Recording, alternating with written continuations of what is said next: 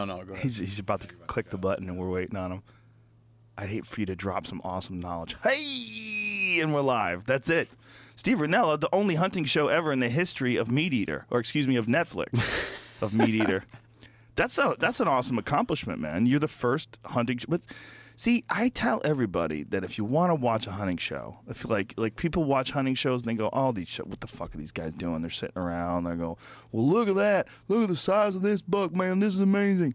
Your show is so different from all those other shows. Like it belongs on something else. It belongs on like the History Channel or the Discovery Channel or something more mainstream. So I'm glad that Netflix picked it up. Oh man, I'm delighted. They picked up 32 episodes. I'm glad we got to this plug-in part right away. Right away. Yeah, because if I turn people off and they tune out, they'll remember this, man. This is great. I can just walk out the fucking door right now. I'm How done. many episodes? How many episodes have you guys done, all told? You know, I don't know. Really? More than 75. Way more than 75, I think. So there's sort of. I just remember one day we had a little. I remember one day us having a drink to celebrate us having wrap number 50, and that was a long time ago. So we're way past that now. Wow, That's a good question. it's a lot of weeks. Upwards of 75. It's a lot of weeks out in the field. Yeah.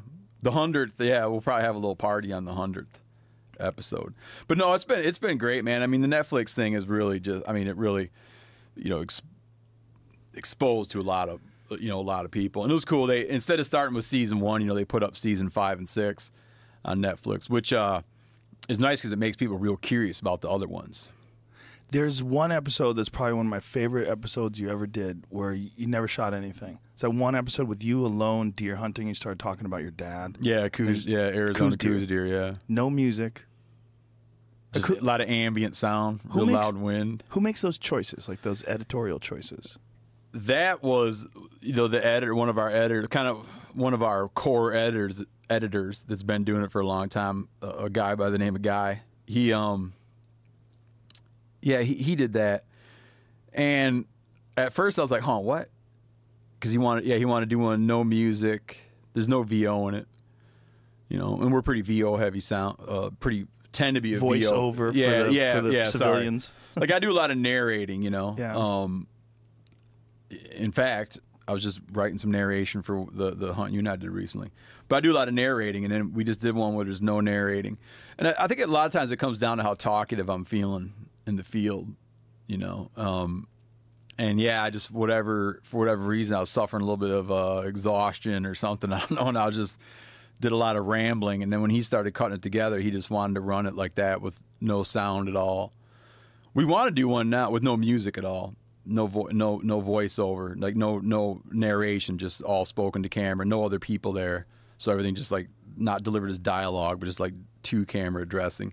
We talk now about doing one that has no words in it, but it's all music. Maybe. you looked at me. I was You looking for, for. I was looking for like excitement to register on Joe's face, and I got the opposite. yeah, well, that's one of the things that I think is most ridiculous about a lot of hunting shows is how terrible the music is.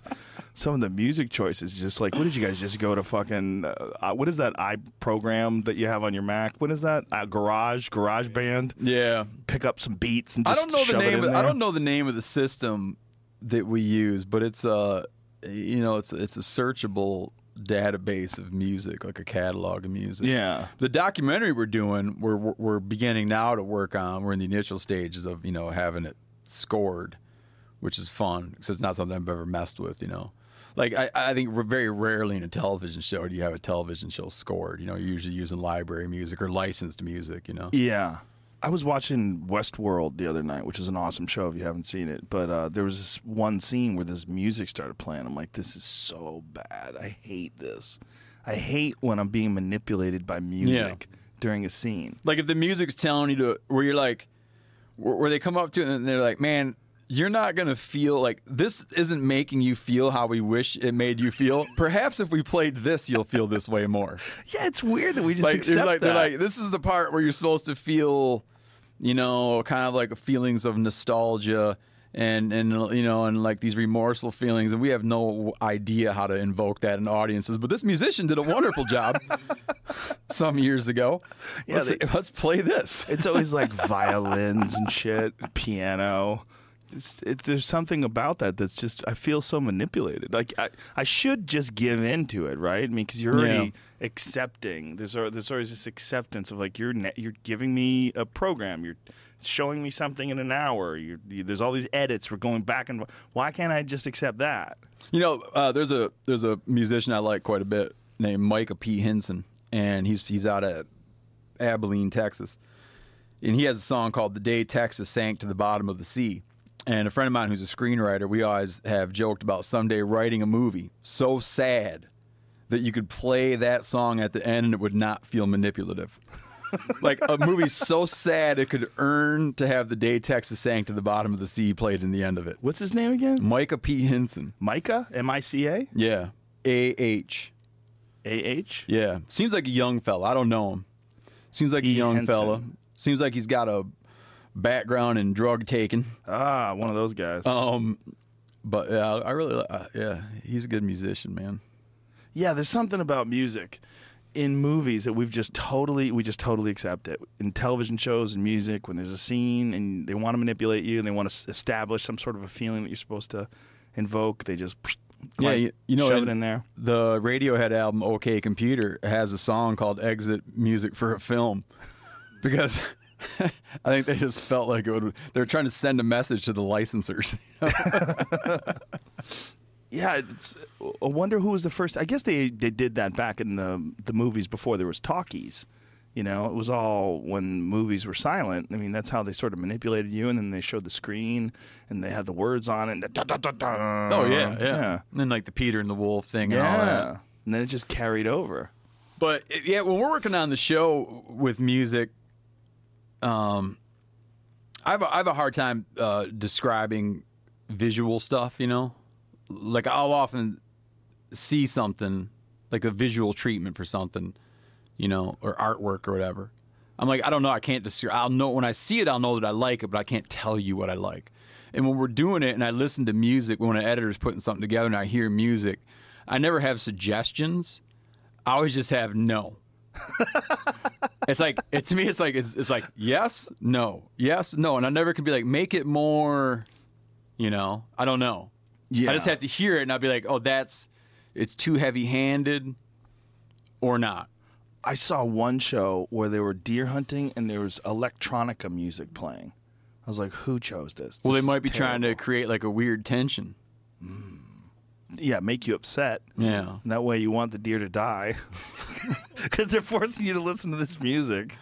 Uh, there's a great compilation of uh, hawks. I think they're uh, rough-legged hawks, maybe I can't remember what kind, but uh, just bitch slapping mallard ducks up in Canada, and the guy set it to hell's bells. And I always thought that was, it was an obvious choice, but it just has a great effect watching uh, hawks kill ducks to hell's bells. Um, but other than that, no, I like it to be. I always kind of like it to be not obvious. Like, you know, like let's say you're doing a show in West Virginia and someone be like, oh, yeah, kick it off with some banjo music. You know what I mean? It's like, I hate that kind of decision making. You know? Right. Cliche. Yeah. And then, and then I don't like it to be like electronica to deer hunting. Like, you kind of want it to be sort of like not obvious, but right. Yeah. Like, who was it that decided that outer space sounds the way it does? Like, no one shows images of outer space to banjo music. It's a good point. You show images of outer space like doo doo doo doo. You know, or it's got to be like Star Wars symphony type music. yeah. Dun, dun, dun, Like someone dun, decided dun, that dun. outer space feels like a kind of music. Mm. So if I was doing something about outer space, I would want to find something that you'd never guess was outer spacey sounding, but in the end, you're like, yeah, you know what? That's not out of place for outer space. Like a harmonica. Sure. Sure. I'll know it when I hear it. I'll know it when I hear it. You'd have to like enlist a bunch of the world's best harmonica players to come up with something spacey. Yeah, to be to watch outer space stuff. I think like a didgeridoo would work for space. No, you could do that, but the, but the, all the all the yeah, but all the editors used all that music up for when they got to cut to an Australia thing. that's true, right? They're like, "What's Australia sound like?" Oh, that's right, the didgeridoo. Um, but yeah, man, Netflix. It's it's uh, it's got a lot of emails from people kind of stumbling onto the show. And it's funny because you make a show about hunting, and you want to like in your head, you're like, people that like to hunt would have found it. But then you, you hear from people who hunt their asses off, and they're like, "Hey, I just discovered this show." And it's and you realize this all these people like all the, the, the untapped millions that are out there. Yeah. Well, there's a lot of people like me before I ever started hunting that are interested in it. They think it's interesting. And I think the gateway drug for them is those Alaska shows, those like Yeah. subsistence hunter shows, like Yep. The Last Frontier and the Mountain Men shows. They show these people like, wow, that looks cool. Yeah. You know, and then I think the next step is to switch on over to the Sportsman's Channel or something like that and Yeah, find something that's a good interesting. point. But you can get turned off really easily. You could go to the wrong kind of show and it could be boring. Or you can stumble upon, like I always say about Uncharted, the Jim Shockey show. Have you seen that show? I have. It's a great show. And it, to me, it's not really a hunting show. It's a show about cultures. I Yeah, mean, it's travel about, and culture. yeah, yeah. It's about a really curious, open minded guy who loves to go to different cultures. And he goes there, you know, and the premise is he goes there to hunt. But he's he's traveled to some really really incredible places and filmed some amazing stuff. Did you see the one where he went to um, I forget what river it was in Africa where these people have a significant problem with crocodiles eating people. Oh no, I didn't. But I've talked to some people about that one. Everybody in the village was like missing an arm. They had a hole in their head. This everybody had been jacked. And while he was there, a woman got taken. Yeah. It was crazy watching these people wail and cry and sob. It was really, really intense. You know when I was in uh, seventh grade, we had a teacher named Miss Merkel. I don't know if she's alive anymore, but I remember she lived on the Muskegon River. She was in the Peace Corps, and one day, look at this is one of those things that happens when you're a kid and you realize later it's weird. One day she brought in a photograph of her, I believe it was her her fiance at the time, of his body after it had been removed from a crocodile's stomach Holy shit. to show us. Whoa. Yeah. Now to set that, to set the times, I also, when I was in ninth grade, there was a teacher named Mr. Wright, and he wanted me to re-blue a shotgun for him. You know, the bluing on a shotgun, like the coating on a shotgun. Re-blew it? Yeah. How do you do that? What is it? It's a chemical dip. You strip it, and then it's like a chemical treatment, bluing. Bluing's kind of fallen out of favor, but everything used to be blued. Anyways, just set scene, like for what you could do back then that you don't do now.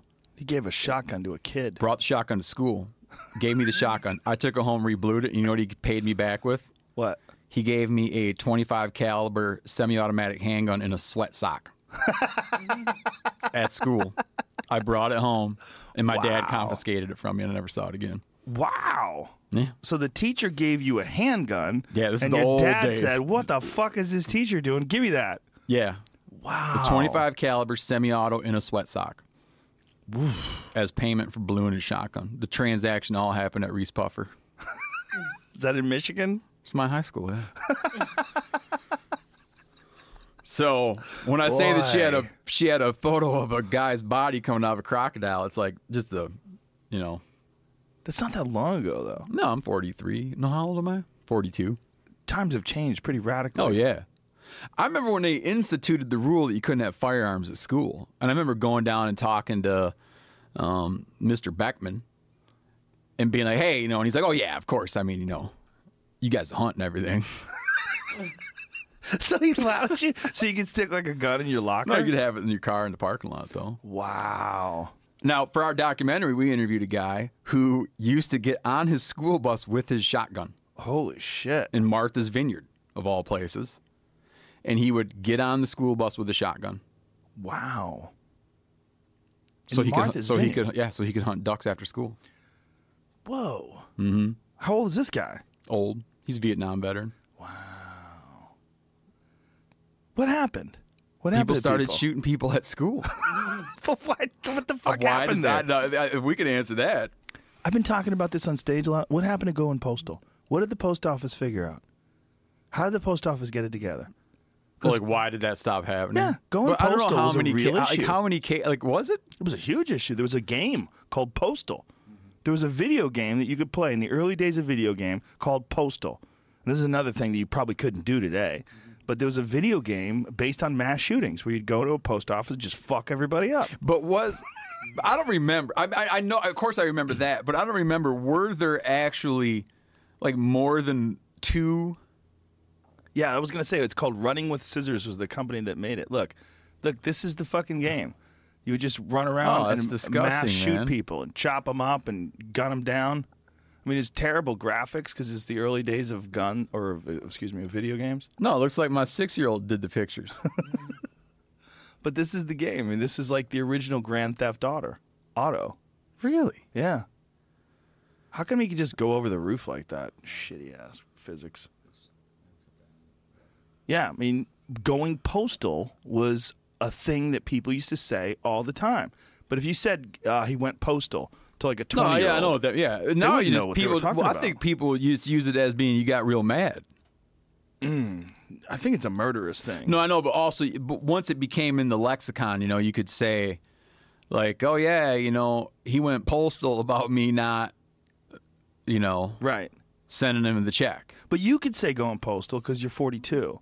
But could you say postal if you're 22? I don't think a 22 year old would have any idea what you're talking about. Something happened. It it ended. The the the the, the phenomena. Yeah. What did the post office do? But like what I'm find out. questioning is what was it based on? Two things? Three? Hmm. monotony, inbox, outbox, inbox, outbox. No, no, no. Yeah, but I mean, I mean, how many postal? How many? Oh, how many examples of mass people going shootings were postals? there at post offices? Jamie's pulled them up here. Look at this. It's Oh, quite a shit. few.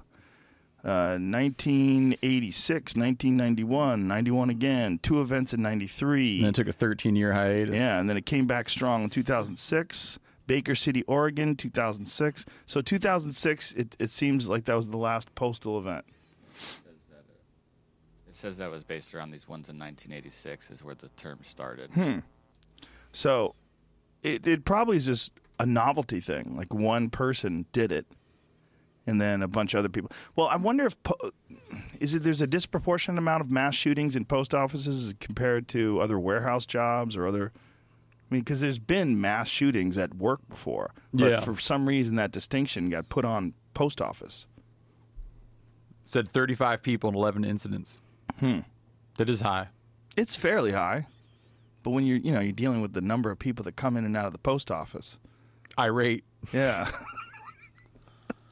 but I want it's it's one of those weird things. Like, why don't you see that about Jiffy Lube? There's no Jiffy Lube mass shootings. You know? Yeah, I can't answer that. I bet there's people who've studied it carefully. I, I read the book. I read the book Columbine. Oh yeah. Yeah, did you read that book? No, I didn't. But I just got a book from one of the kids that survived. Uh, met him. Uh, he was with Marilyn Manson at this podcast that we did for the election night, the uh, End of the World podcast. And uh, he gave me a copy of his book. He survived. They came up to him right before the shooting. They said, "Hey, man, we like you. Get the fuck out of here." Really? Yeah, and he left, and guns started blazing, and he survived. Yeah, That'd be a good guy to have on your show. I'm gonna have him on. The guy Yeah, that wrote I'm- Columbine. No, no, I mean, Oh, the other yeah, guy. him. But I mean, the guy that wrote Columbine. Yeah. Columbine's a good book, man. I mean, as far as the psychology of of uh, uh, you know the psychology and background and context of shooters, it's it's a good book. It's an intense phenomenon, you know, that is attributed to North America more than anywhere. I mean, you're starting to see a lot more mass shootings all across the world, but a lot of them are religious related. But it's it's it's a very dis- it's a very confusing one to people because there's so many factors involved. You know, and it's one that gets lumped in with the gun culture. Like there's a tweet that I, I put on my Twitter page a while back that I said this country has a mental health problem disguised as a gun problem. Yeah, And I really, really believe that. I just, I don't think that you can attribute. There's so many guns in this country and so few mass shootings. There's so many guns. I mean, the number of guns exceeds the number of people, and the amount of mass shootings, in relative, obviously they're all hor- horrific and terrible, but relatively, when you to the to, to the amount of people that we have, it's relatively small. And I think the the kind of person that can engage in something like that, there's so many factors, and you you can't blame it on guns. It's like blaming forks on people getting fat. yeah. It doesn't make sense. I think you you know. I think when you look at the tendency to want to like grasp onto somewhat easy solutions for stuff, it, it's something people go to Yes. because it's like it seems conquerable, you know. So people go, you know, people look at like a really complex thing. We saw so much of this during the the run up to the presidential election, where you, you know, to make a point really fast, you look at something that's terrifically complex, and then it's not just that you want the magic solution, but people kind of go like, well, what could be, po- what possibly could be done? And I Yeah. think people moved in the direction of moving the direction of the Second Amendment. And there's also this uh, sort of an agreement that people have when discussing it. Like, yes, guns are a problem, and that guns are a problem because these things happen. And then they all start talking about guns, and then the, it, we get lumped into two groups. We get lumped into people that are pro Second Amendment that go, no, no, no, it's not guns. And then the people that say, well, those crazy people with guns. You know, like Obama, that was one of the famous expre- one of the famous statements that he said during his administration is how people are so attached to their guns, and and the, the Second Amendment people got so mad. The NRA people I mean, got so like mad. the clinging to religion and guns. yeah, yeah, yeah, yeah, yeah. It's uh, you know, if you just look at the sheer number of people who actually have guns in this country, it is a little crazy. I mean, the the volume is very very high. The the actual number of firearms, and the thing that always gets me is they don't. It's not like they stop making them. I mean, they're making guns every day. Yeah. It's- A lot less now since the election. Really? Yeah, I had friends. I had friends that were so convinced that, um, you know, were, were like like most people in the country, whether you liked it or not, were convinced that uh, Clinton was going to win. You know, and they they had. I got I got one friend in particular that went out and bought a bunch of stocks for company, you know, firearm companies, and he and they said they took a little hit after the election. Because people relaxed. They didn't Yeah. worry about stockpiling people, if people aren't worried about stockpiling. I mean, we were all talking about it. It's like the the the the, the, stockpiling thing is self perpetuating. Where like all my like when I, when I was a little kid, you know, in our Christmas stocking, we would get bricks of twenty two shells because we used twenty two. We'd hunt small. We'd hunt a lot of squirrels and rabbits with twenty twos. It was just like you always had twenty two shells. You know, you could go anywhere and get twenty two shells. A buddy of mine.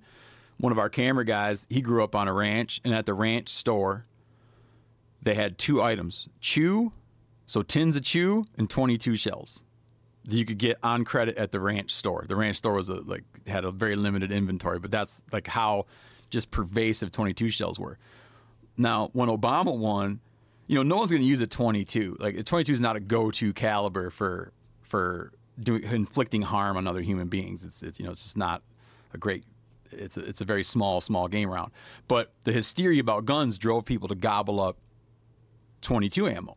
So all of a sudden, then it was you couldn't find 22 ammo, and not being able to find it. Like I used to just buy these little boxes of 50, right?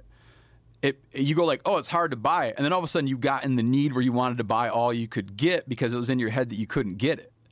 So then you'd see a thousand of them, and I'd be like, well, I'm going to buy it because everyone's buying it, and I think it was self perpetuating. Now I got shitloads of 22 shells. but it's like I had no need for them. I just I, I felt into this thing like there's this thing that I've always had access to, and now I won't have access to it. You know, and and it I don't know where it came from, and I think that now. All, all through the last eight years, there's been just this. There's been this like great arming of America because I feel like so many people were worried about having their rights infringed. There's like a, there's like at least now in that community of, of which I'm a part, I suppose. There's a there's a there's a sigh of relief, you know. Yeah, there's a great relaxation among sportsmen. They think that Trump is going to come in and you know protect the Second Amendment rights, but a lot of people got to have to be worried about private land or Oh. public land. Yeah, that's a thing that I'm really watching, um, and, and I'm curious about it. You know, at this point, you know, the, the talk's over, right? The rhetoric's over. So now, I'm uh for you know whether someone was for it or against it, for or against Trump's victory. I think now, like the responsible thing to do, in my mind, or the, the realistic responsible thing to do in my mind is because there's so many unknowns, just to approach the administration with an open mind. I mean, you know, I'm like now I'm like, okay, talk's over. Now, like, what's gonna what's gonna happen? Like, what sorts of things are we gonna see come out of it? And I don't know if anyone really knows the answers to that. And, and, and like in my outward public facing way, I don't generally talk about politics outside of issues that relate to wildlife issues that relate to hunters and fishermen, right? Like I kind of focus in because I, I, I, politically I'm a mess. You know, I'm all over the place. Um, I have no use for, and I, and I know you don't either. I have no use for like classic definitions of conservatives and liberals. It just that, that shit makes no sense to me. Like I don't get, I don't draw my viewpoints from going and looking and finding out how I'm supposed to feel about it in order to be like a consistent partisan individual. Um, last January, though, uh, for people who aren't even, there's, I'm sure there's probably a lot of people that aren't familiar with this. Can I get, can I give a quick rundown Sure. on public lands? Yeah. So, the federal government has, you know, holds, owns millions and millions of acres of land in the U.S., primarily in the western U.S. And there's a handful of different land holding agencies. You have the Bureau of Land Management manages lands. The U.S. Fish and Wildlife Service manages lands through the refuge system. So when those boys uh, in Oregon took over the wildlife refuge there, that was uh, that was actually um, U.S. Fish and Wildlife Service land. It wasn't BLM land. You got the National Forest holds land, National Forest Service, which is under the USDA. I already said the BLM, right? Yeah. Um, and then, of course, you have you know uh, states own public land, but the, the, but the federal land management agencies, of which there are several, hold deed to millions of acres of land, and and they rep it is owned by the American people, and it's represented through you might think of it as represented through a trust, and the trust is administered by the federal government on your behalf. Um, that's our public lands where, where people recreate. Um, oh, another large holder of public lands is the National Park Service. I, I didn't mention that one. Uh, you know, in the lower 48, you don't you, you don't hunt on national park land. You fish on national park land, and you generally hunt national forest land, bureau land management land, refuge land. And uh, there's a push right now to that people feel that we should that the federal government should be dumping a lot of federal land. Um, now, the, the For what reason? well, yeah, so that's what I'm getting at. So people get frustrated with dealing with the federal bureaucracy, and the reason that is is generally the feds are pretty. I mean, this is a gross generalization, but generally the feds are pretty are, much slower on exploitation of natural resources, less responsive to demand for exploitation of natural resources than state agencies are. So federal lands, you know, they're they're they in exercising the will of the American people, federal land agencies are, are um, not as easy to deal with when it comes to mining and development and other issues as state agencies are. So people who are who want to see a more readily exploitable system in place for for developers, miners, loggers, others that want to see like people able to more readily make a buck off the land. They'd like to see these lands, the our federal lands. They'd like to see them going to private hands, or like to see them going to state hands, because they know that no, either way it goes, if they go into private hands or state lands, they're going to have a much easier time doing extractive industries and development on those lands. So that's what's that's like under the surface what's going on. Um, and then, for instance, like the guy, you know, one of the reasons the guys that took over the refuge, the Malheur uh, Wildlife Refuge in Oregon, one of their gripes was they run cattle on public property, right? So they pay a fee that one of those families is heavily involved in running cattle on federal land, and they pay a fee far below the going rate to, to run cattle on public land. So this what you'd go pay a rancher if you wanted to run cattle on his land, they pay about 10% of that by some estimations to run it on public land. And then when federal land managers don't want to renew those contracts because again because people are thinking about other is- other uses for the land or, or you know, whatever they want to do with it, it causes an intense amount of like a serious amount of frustration with people. So there's people that want to dump lands. Now I heard Donald Trump speak uh, last January, so al- almost a year ago, in Las Vegas, and he was standing 40 yards away from me, and was talking about the, that he has no desire to see the he has no desire to see our public lands privatized. However, um, he's you know one might argue kind of by name only he's he's Republican. I mean he's not he he definitely hasn't demonstrated any sense of being beholden to party orthodoxy. I mean he's like he takes a issue by issue stance on things and doesn't really care for how things are done at the party level. However, his party is very much uh, you know they've it's it's right in their it's one of the planks of their platform. It's right in their agenda to see us dump federal property, to see us offload federal lands, Oh, to see us offload American public lands to, into into state or private holdings. So I don't know. I, I, I hope that he has good. I hope he has luck in resisting that. If you- in fact, if in fact he is still standing by that statement that he made. I don't think most people in America understand how unique this situation is that we have this, these massive swaths of public land. No, they don't.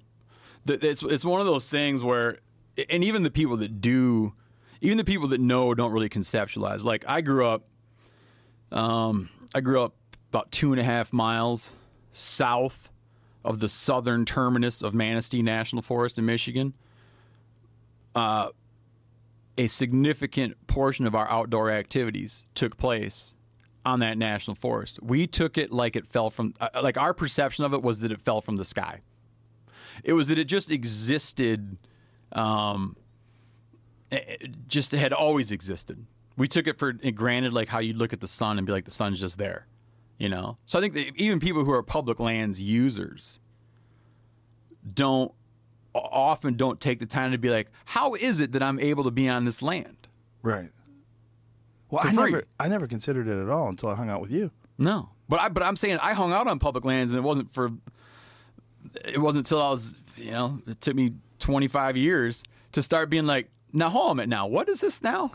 this public lands you speak of, yeah, that you hold deed like that as an American citizen, in in most ways as a global citizen, because our national for our public lands are open to anyone, American or not, right?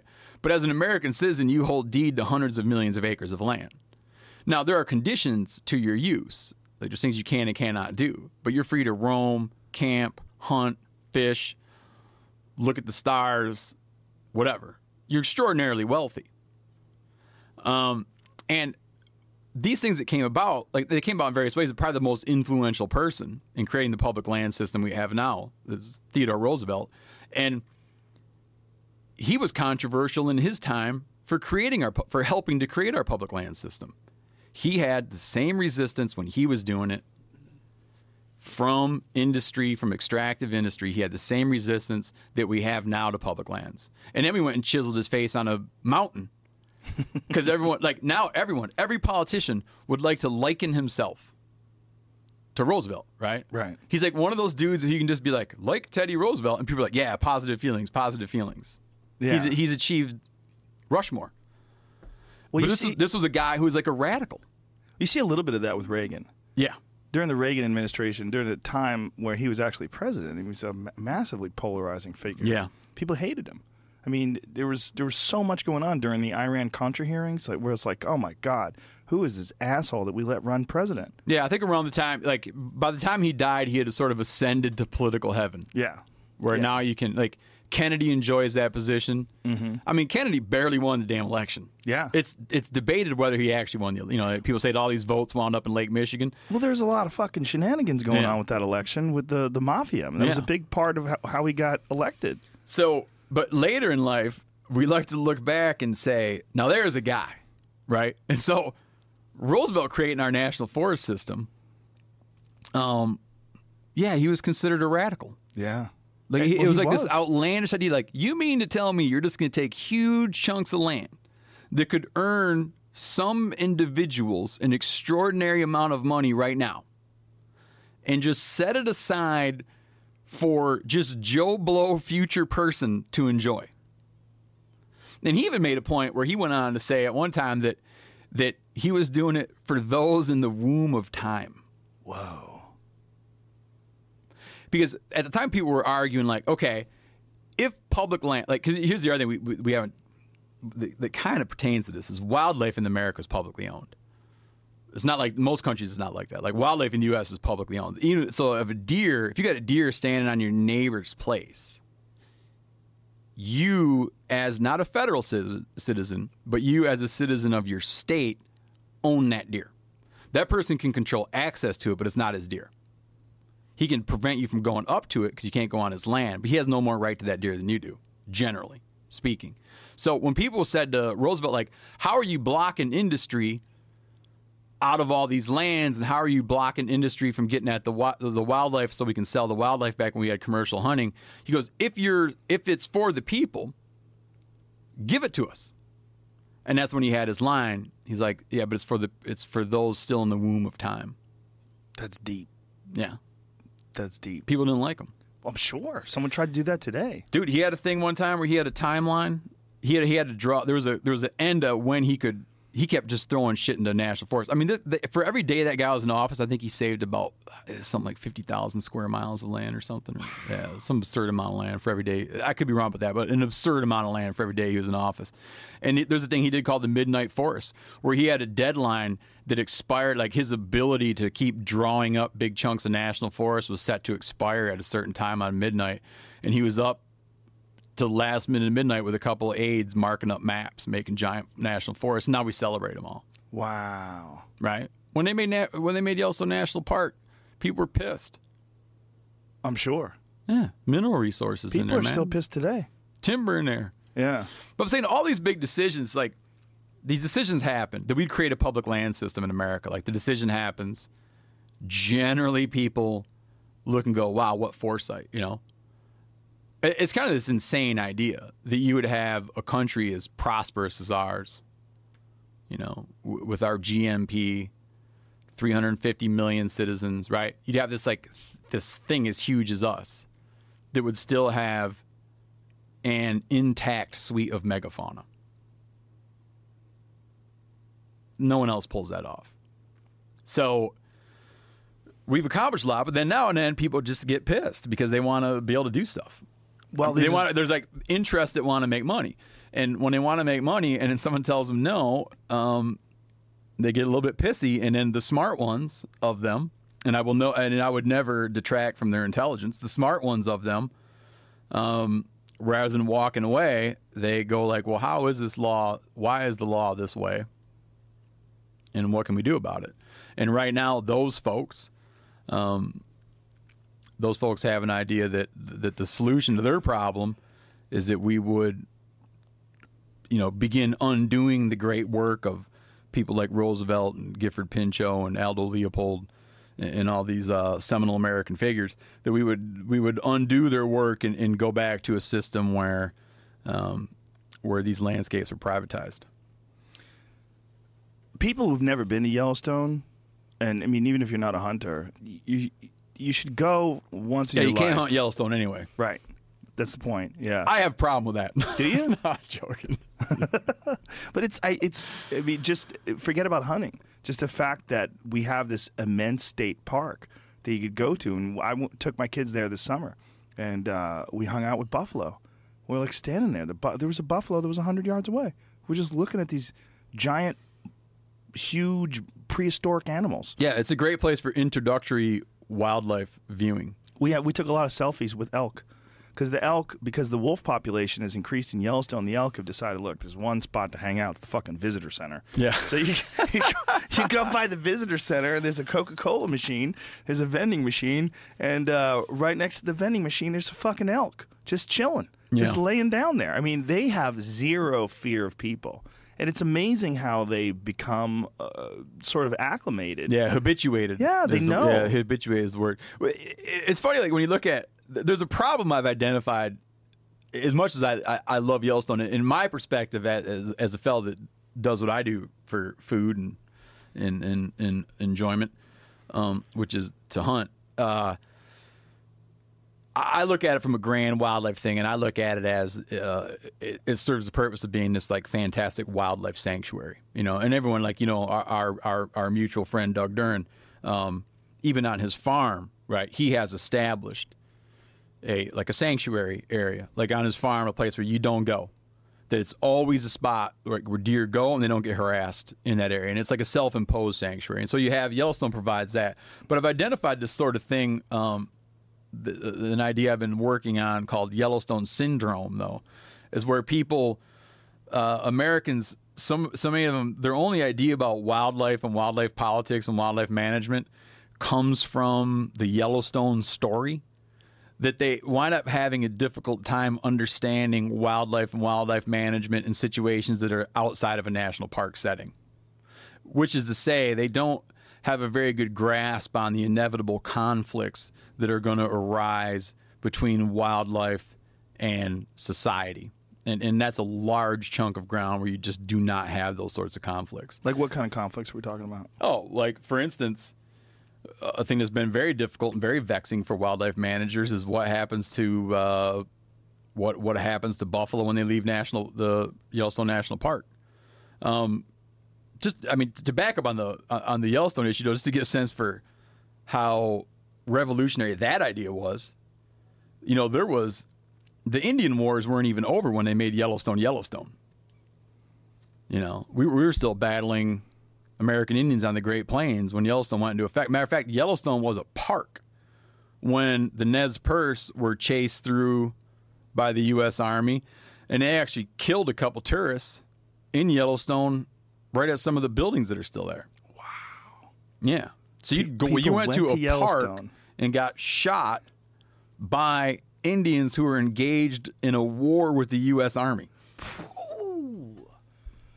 Wow. It was like a. It was. A, it was like they hadn't even. You know, the West hadn't even been. In some ways, the, the center West hadn't even been settled, and they were made. You know, and they made the national park. And, and Roosevelt went there in a. You know, at the commemoration, like it was. You know, went there to to applaud it. So that just gives you a sense of like. You know, I mean, just it was just an outlandish idea. It was so far ahead of its time. But with yeah, like the Buffalo Inch situation, for instance, how it's kind of how it sort of has like colored the broader conversation would be uh, Yellowstone's one of the few places um, where they've where the animal buffalo or a bison, you know, their their Linnaean name is bison bison. Some people say it's bison bison bison, um, as opposed to bison bison athabacus, athabascus. But uh, buffalo, I call them buffalo. I, I, it's very controversial to call them. You're not cool if you call them buffalo. Really? No, you're supposed to call them bison. Who you hanging out with? Old timey folk. They use coyote. Yeah. Coy- well, yeah. Well, coyote. so, Let's get to that in a bit. yeah, uh, we'll call him buffalo. I'm reading now. Dan Flores' book. Oh, you are? Yeah, Good, I'm almost good, done with it. Good. Been We'll- longest call- read ever. No, you know I'm going to call him bison. What the hell? So, it's one, Yellowstone's one of the few places where bison have always existed. Now, at a time, the ones there were fenced and fed, but they've always been there. And the other thing you have there is you have a genetically pure strain where there's been no cattle introgression into those animals. There's only a handful of herds in the U.S. that where there hasn't been some amount of cattle introgression. Um, you can't see it usually, but it's there oftentimes. There's some in New Mexico that don't. There's some in the Dakotas that do not, and the Yellowstone ones do not. They've never interbred or been interbred with cattle, so they're valuable in that way. And you know, and at various times, there's you know a few thousand of them in the park, and the snows pile up. And one of the things they like to do when the snow piles up is they like to leave the park and they go out uh, at West Yellowstone, which is one of the primary entrance points into the into the park, and they'll go out and Gardiner in the late uh, at the Gardiner entrance in the late winter. That would pro- that would be fine probably. Maybe it'd be kind of fine if it weren't for a couple issues. Uh, there's a there's a livestock disease called brucellosis, and it, it's a Eurasian disease. So it's a it's a it's a non-native. You know, we, we don't normally think of diseases as being native or non-native, but it's a non-native disease called brucellosis, and brucellosis causes cattle to uh, it causes heifers. Uh, a heifer is a cow that's hasn't you know with with just one young. So a heifer is a, un, a cow that's having her first going to have her first calf. It causes heifers to abort their fetus. Now, they've gotten brucellosis eradicated from cattle herds generally. When a state is getting brucellosis cases, they have to pay for testing. Okay, so it's expensive to get all your cows tested. But if you have brucellosis in your state, then the producers got to pay the testing to get them tested to make sure they're not brucellosis positive. Well, cattle long ago passed brucellosis to the bison. When the bison leave the park, they carry brucellosis with them and could reintroduce it into cattle herds. Though that hasn't, there's no known case of that happening yet. I don't. How's think. it spread? They well, animals. Uh, the primary way it's spread is animals eat their own afterbirth, and they'll eat afterbirth of other animals. that's an interesting thing why they eat their own. You know, some folks eat their own. I I proposed that to my wife. She was not down with it at all. But I've got friends that take their placenta. I got some buddies that had their their wives' placentas made into pills. There's- Pills. Yeah, there's some gal that dries it up and puts it in capsules for you. I've heard of people cooking it with carrots. Yeah, I wanted to cook some, man. But the other thing is, when my wife, uh, I swore up and down that like I was going to drink the breast milk. You know, I got a buddy that puts breast milk in his coffee and everything, man. You know.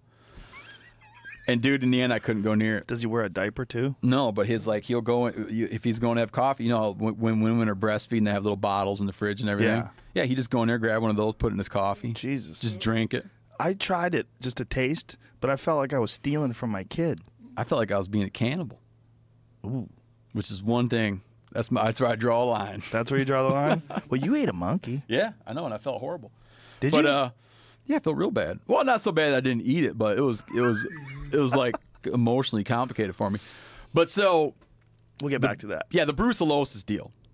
I, I'm trying to get. I'm trying to explain Sorry. yellow. Yeah, Yeah. I'm trying to explain like Yellowstone syndrome. So, the brucellosis deal is a real issue for some people. So it conceivably, a buffalo could leave Yellowstone, give birth. The afterbirth could be there. A cow could eat that afterbirth and get bru- brucellosis. Yeah, and like everything, Conceivably. and like everything we're talking about, this is so. There's so many caveats and complications to this thing, such as elk have brucellosis, but elk come and go as they please. Right. So the minute a buffalo or bison, when he leaves Yellowstone National Park, if he walks into Montana, now it's not even fenced, right? It's like he doesn't know. Right. But it- it- when he crosses the line, he goes from being a wild animal, from being native wildlife, okay, to being livestock. So he goes from being the property of, like, under the administration of the National Park Service to the administration of Montana's Department of Livestock. Wow. Native animal. Now, So how, a- how does that work though? So if the native animal crosses over onto pu- private property, is he owned he's by the, the? only animal that that happens to. So Ooh. Coyotes, fox, wolverine, grizzly bears, black bears, bighorn sheep, elk, mule deer, white-tailed deer, moose. They leave their wildlife. A buffalo leaves, he becomes errant livestock. Wow. Therefore, every year there's a you know there's a perennial story every year where a bunch of buffalo leave the park and get rounded up by the Department of Livestock and sent to quarantine or usually sent off to slaughter. Yeah, they just killed a bunch of them. They killed like two thousand of them. Yeah, man, they get they get a lot of them. Um, but you know that place cranks out a lot of animals too, so it's like they're always throwing out these humongous numbers of animals they've gotten, and then every year you wind up having quite a few animals in the park. So, uh, but it's a thing. Now people point out this because elk have brucellosis, and elk are calving in proximity to cattle, and there and as far as we know, like there's not like ironclad cases of cattle uh, of elk transmitting brucellosis to cattle. People wonder, like, well, why are bison picked on? You know, why them? And one thing might be to say that we got, and this is generally true of wildlife in America. I think there was a brief period around 1900 when we had, you know, maybe about 75 of them left in the U.S. People got very used to there sort of like not being buffalo, bison. And now that it's becoming like a, a player again, it's like the animals becoming a player again. That we now have, we were down to 75, we got a 500,000 in the U.S. now. 94% of them are privately owned, but we have a population of a half million buffalo in this country. Um, so, but we got really used to them not being around. And so it was this thing, it was like this additive thing. Like, I think if there had been a long period when there were no elk, and then all of a sudden someone said, hey, guess what? We're bringing these big ass ungulates back that eat tons of stuff and they're huge and they might have a disease and we're just going to let tens of thousands of them cut loose across the landscape. People have been up in arms, but they were used to elk because elk were always on the ground. So that's why buffalo recovery has been so hard because it's kind of like you're trying to sell people on this new thing. Even though hmm. historically it's hardly new, they've, they've been around, but there's just, there was a period of you know, a century, not quite a century when it wasn't an issue. So it's really hard to get livestock interests and private land owners around these areas to unanimously get on board with the idea that we're going to have animals roaming out of the park that are has been proven to happen that will get into your corral and kill your horse. Or you know, take out a school bus if it hits them or possibly transmit disease. And the big thing that people don't really talk about, but which is a huge issue, is um, impact grazing rights, impact kill- cattle, cattle grazing. Get back to kill the horse. Yeah, they'll gore, they gore stuff. They just go into the horse's stable and fuck them up. It, it's happened when they they, Wow. rut, they rut in When they June. just you get crazy? Yeah, they rut in the summer, and the and the bulls get very, they get real fired up. And then you know the funny thing there too with with the Yellowstone ones, you're dealing with animals that are habituated. So it's only been like you know it's been hundred years that you can't you haven't been able to hunt in the park, but animals have gotten habituated to humans. We like to look at Yellowstone and think you're seeing something kind of natural, but you're actually seeing something pretty unnatural because that landscape was hunted for twelve thousand years.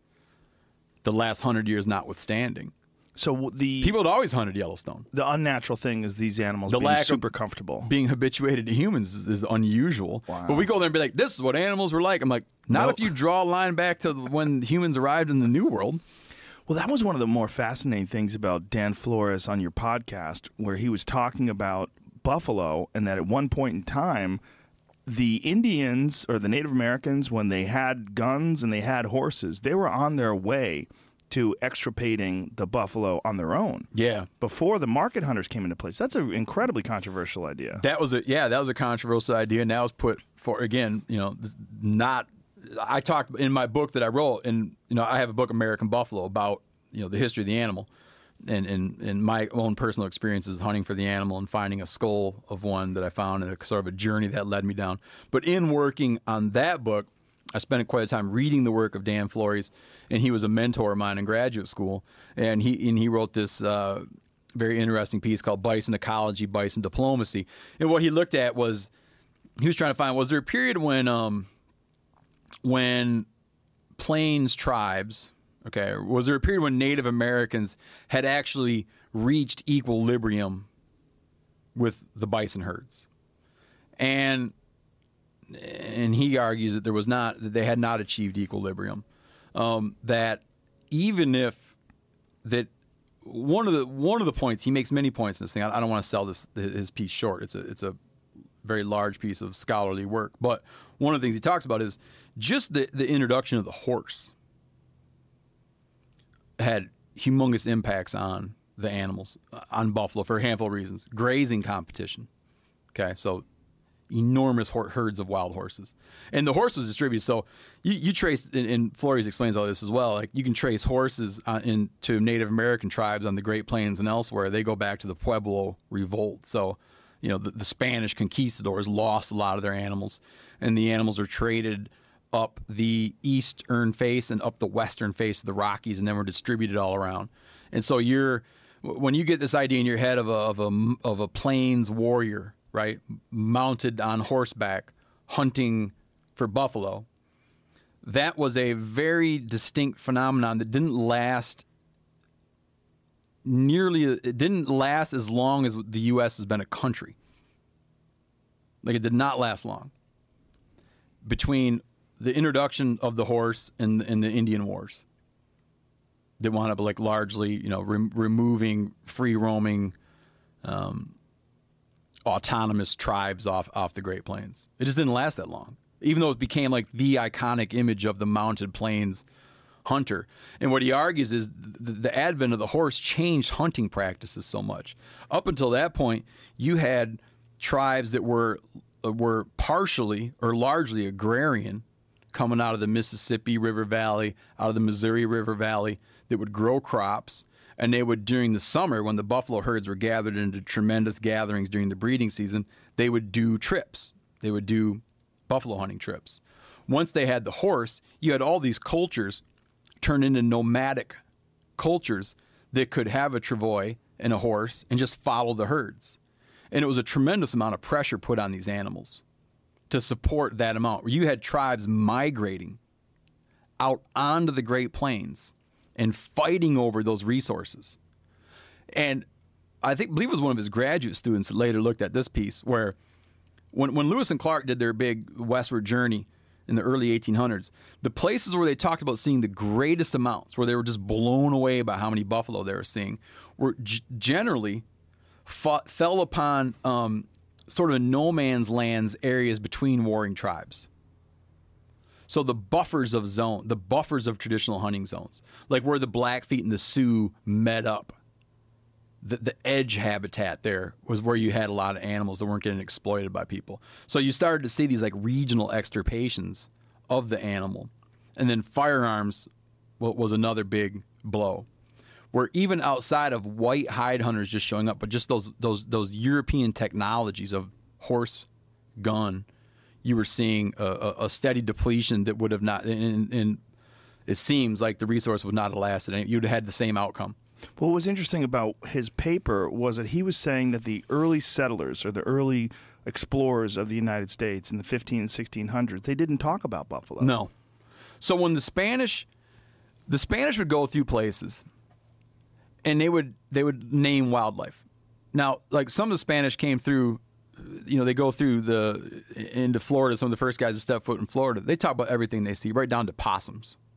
Okay, they're not describing buffalo, though they're describing everything else. The English go in there 200 years later, and they're talking about buffalo. So there's sightings in what's now New Orleans. Cabeza de Vaca ran into buffalo around what's now Houston. There's sightings of buffalo in what is now Washington, D.C.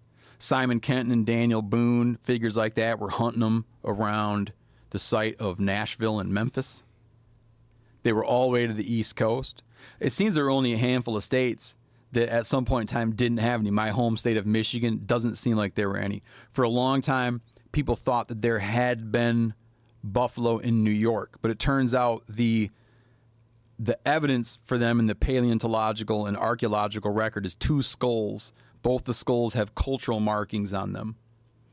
And it seems that they were the same way that that me and, and, and Joe here will like hunt an animal and bring the head home, that they might have been just things someone had, trophies that were traded or whatever, because there's no other faunal remains from the animals in New York. But most places had them. Um, now the mound builders. So you have all these like Mississippian cultures along the Mississippi River and Ohio River valleys called the mound builders. They they made these giant effigy mounds that people didn't even realize they were there until we had airplanes to get above and see the snakes and like serpents and deer and all these creatures they were building out of earth mounds that were so big that guys would like live around the mound and never recognize it for what it was until they could look at it from above. You can see these things with satellite imagery. They never built buffalo mounds.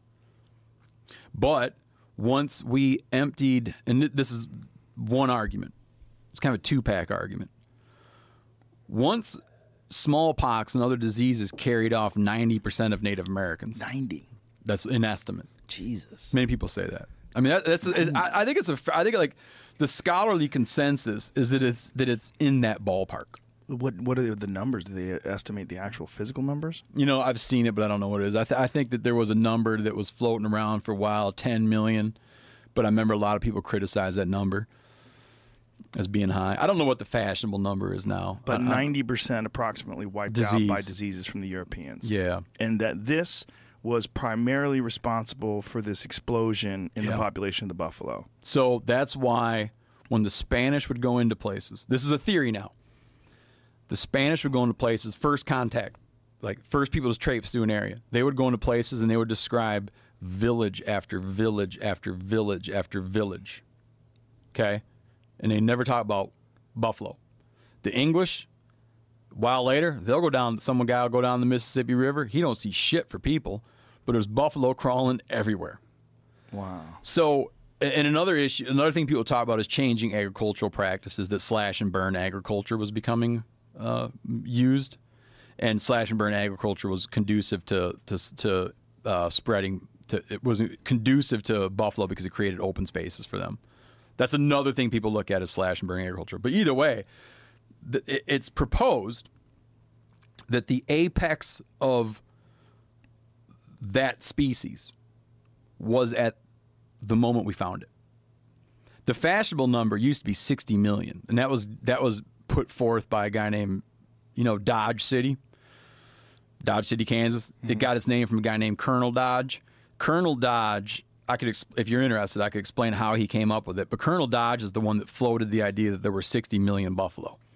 Now the fashionable number is you know 32 you hear 32 million you hear 40 million and people say that that was that that was an extraordinary amount of those animals and we witnessed it at its apex and that at other times in, in the history of the continent and other times of the natural history of our continent there weren't nearly that many of the animals That's such a fascinating concept, and I never had heard it before. I'd only heard that there was giant numbers of them, and that the Europeans came over and the Americans wiped them out because we wanted the skulls and the fur. And we wiped out the tail end of them. So if you get to like the end of the, eh, it, when, once you get to the end of the Civil War, you know, at that point there's maybe 15 million, and that's when it was in it was in 1871 and 1872 that the what you might call the commercial scale harvest of the animals happened, and it happened in the South, what was called the Southern herd, around 1871, 1872 in the areas surrounding Dodge City where there was a, a large population of them. And then it took 10 years. By 1882, you couldn't find one. Wow. So the last big slaughter happened around Miles City, Montana. And it happened when the railroad, the railroad made it to Miles City. The Northern Pacific made it to Miles City and, and provided a, re, a way to get hides to market. And they did the last big kill there and killed about a million of them up there. And then a year later, Roosevelt came out to Medora, North Dakota, they're thereabouts, hired a guide and scoured the countryside, hunting through the carcasses of rotting animals, trying to find one last one. Wow, so they could save him. No, he wanted to get one. it was his epiphany. He got to think about that guy. He kills one and does a war dance around it. What kind of dance is that? I don't know. I've always heard it described as a war dance. Hooting and hollering, dancing around like a hunting show. Wow. right? so, but then, uh, whatever kind of effect it had on him, he then went and became the most influential conservationist we've ever had in this country. So it, it struck him somehow. But as a young man, yeah, he was like, man, I missed it. There's got to be one left. so he found one. He caught one, killed it. Wow. The Montana North Dakota border there, and then and then you know went on to do all these kind of amazing things. But that was that was the that was the big slaughter. What, what's cool about that, the time that worked out is photography was just coming out. People were starting to have portable cameras, and there was a photographer named L. A. Huffman who'd been sent out to Miles City, and he actually took a lot of images of those hide hunters working the last big herd, the last big shoot. Um, and then shortly after that, there was some number of animals left, and uh, and they let a bunch of uh, they allowed a bunch of Plains Indians to to leave one of the reservations, and they went and did a little bit of a mop up. But yeah, then shortly shortly thereafter, there was a guy named Hornaday who was kind of writing letters around trying to find out who had one of these things laying around because they'd all fallen into private hands. You know, those guys like buffalo hunters would kill them and then be like, "Holy shit." There's like none left. And some of these guys actually went out and caught a couple. There was a guy named Buffalo Jones down in Texas that went out and lassoed a couple calves, raised them on uh, cow's milk, and that's how that's why we even have some now. Now it turns out no one knew this, but it turns out there were several hundred in Canada that no one knew about. Really? They didn't know about until much much later. and how'd they get to Mexico? Oh, they probably always roamed into Mexico. Now, the first buffalo that a European ever laid eyes on was in Mex- what's now Mexico City, but it was in it was in uh, who is the who is the the the emperor there? You know, uh, Jamie, what was that dude's name? The the Aztec leader in Mexico, Tenochtitlan. Tenochtitlan was it? Hmm. Um.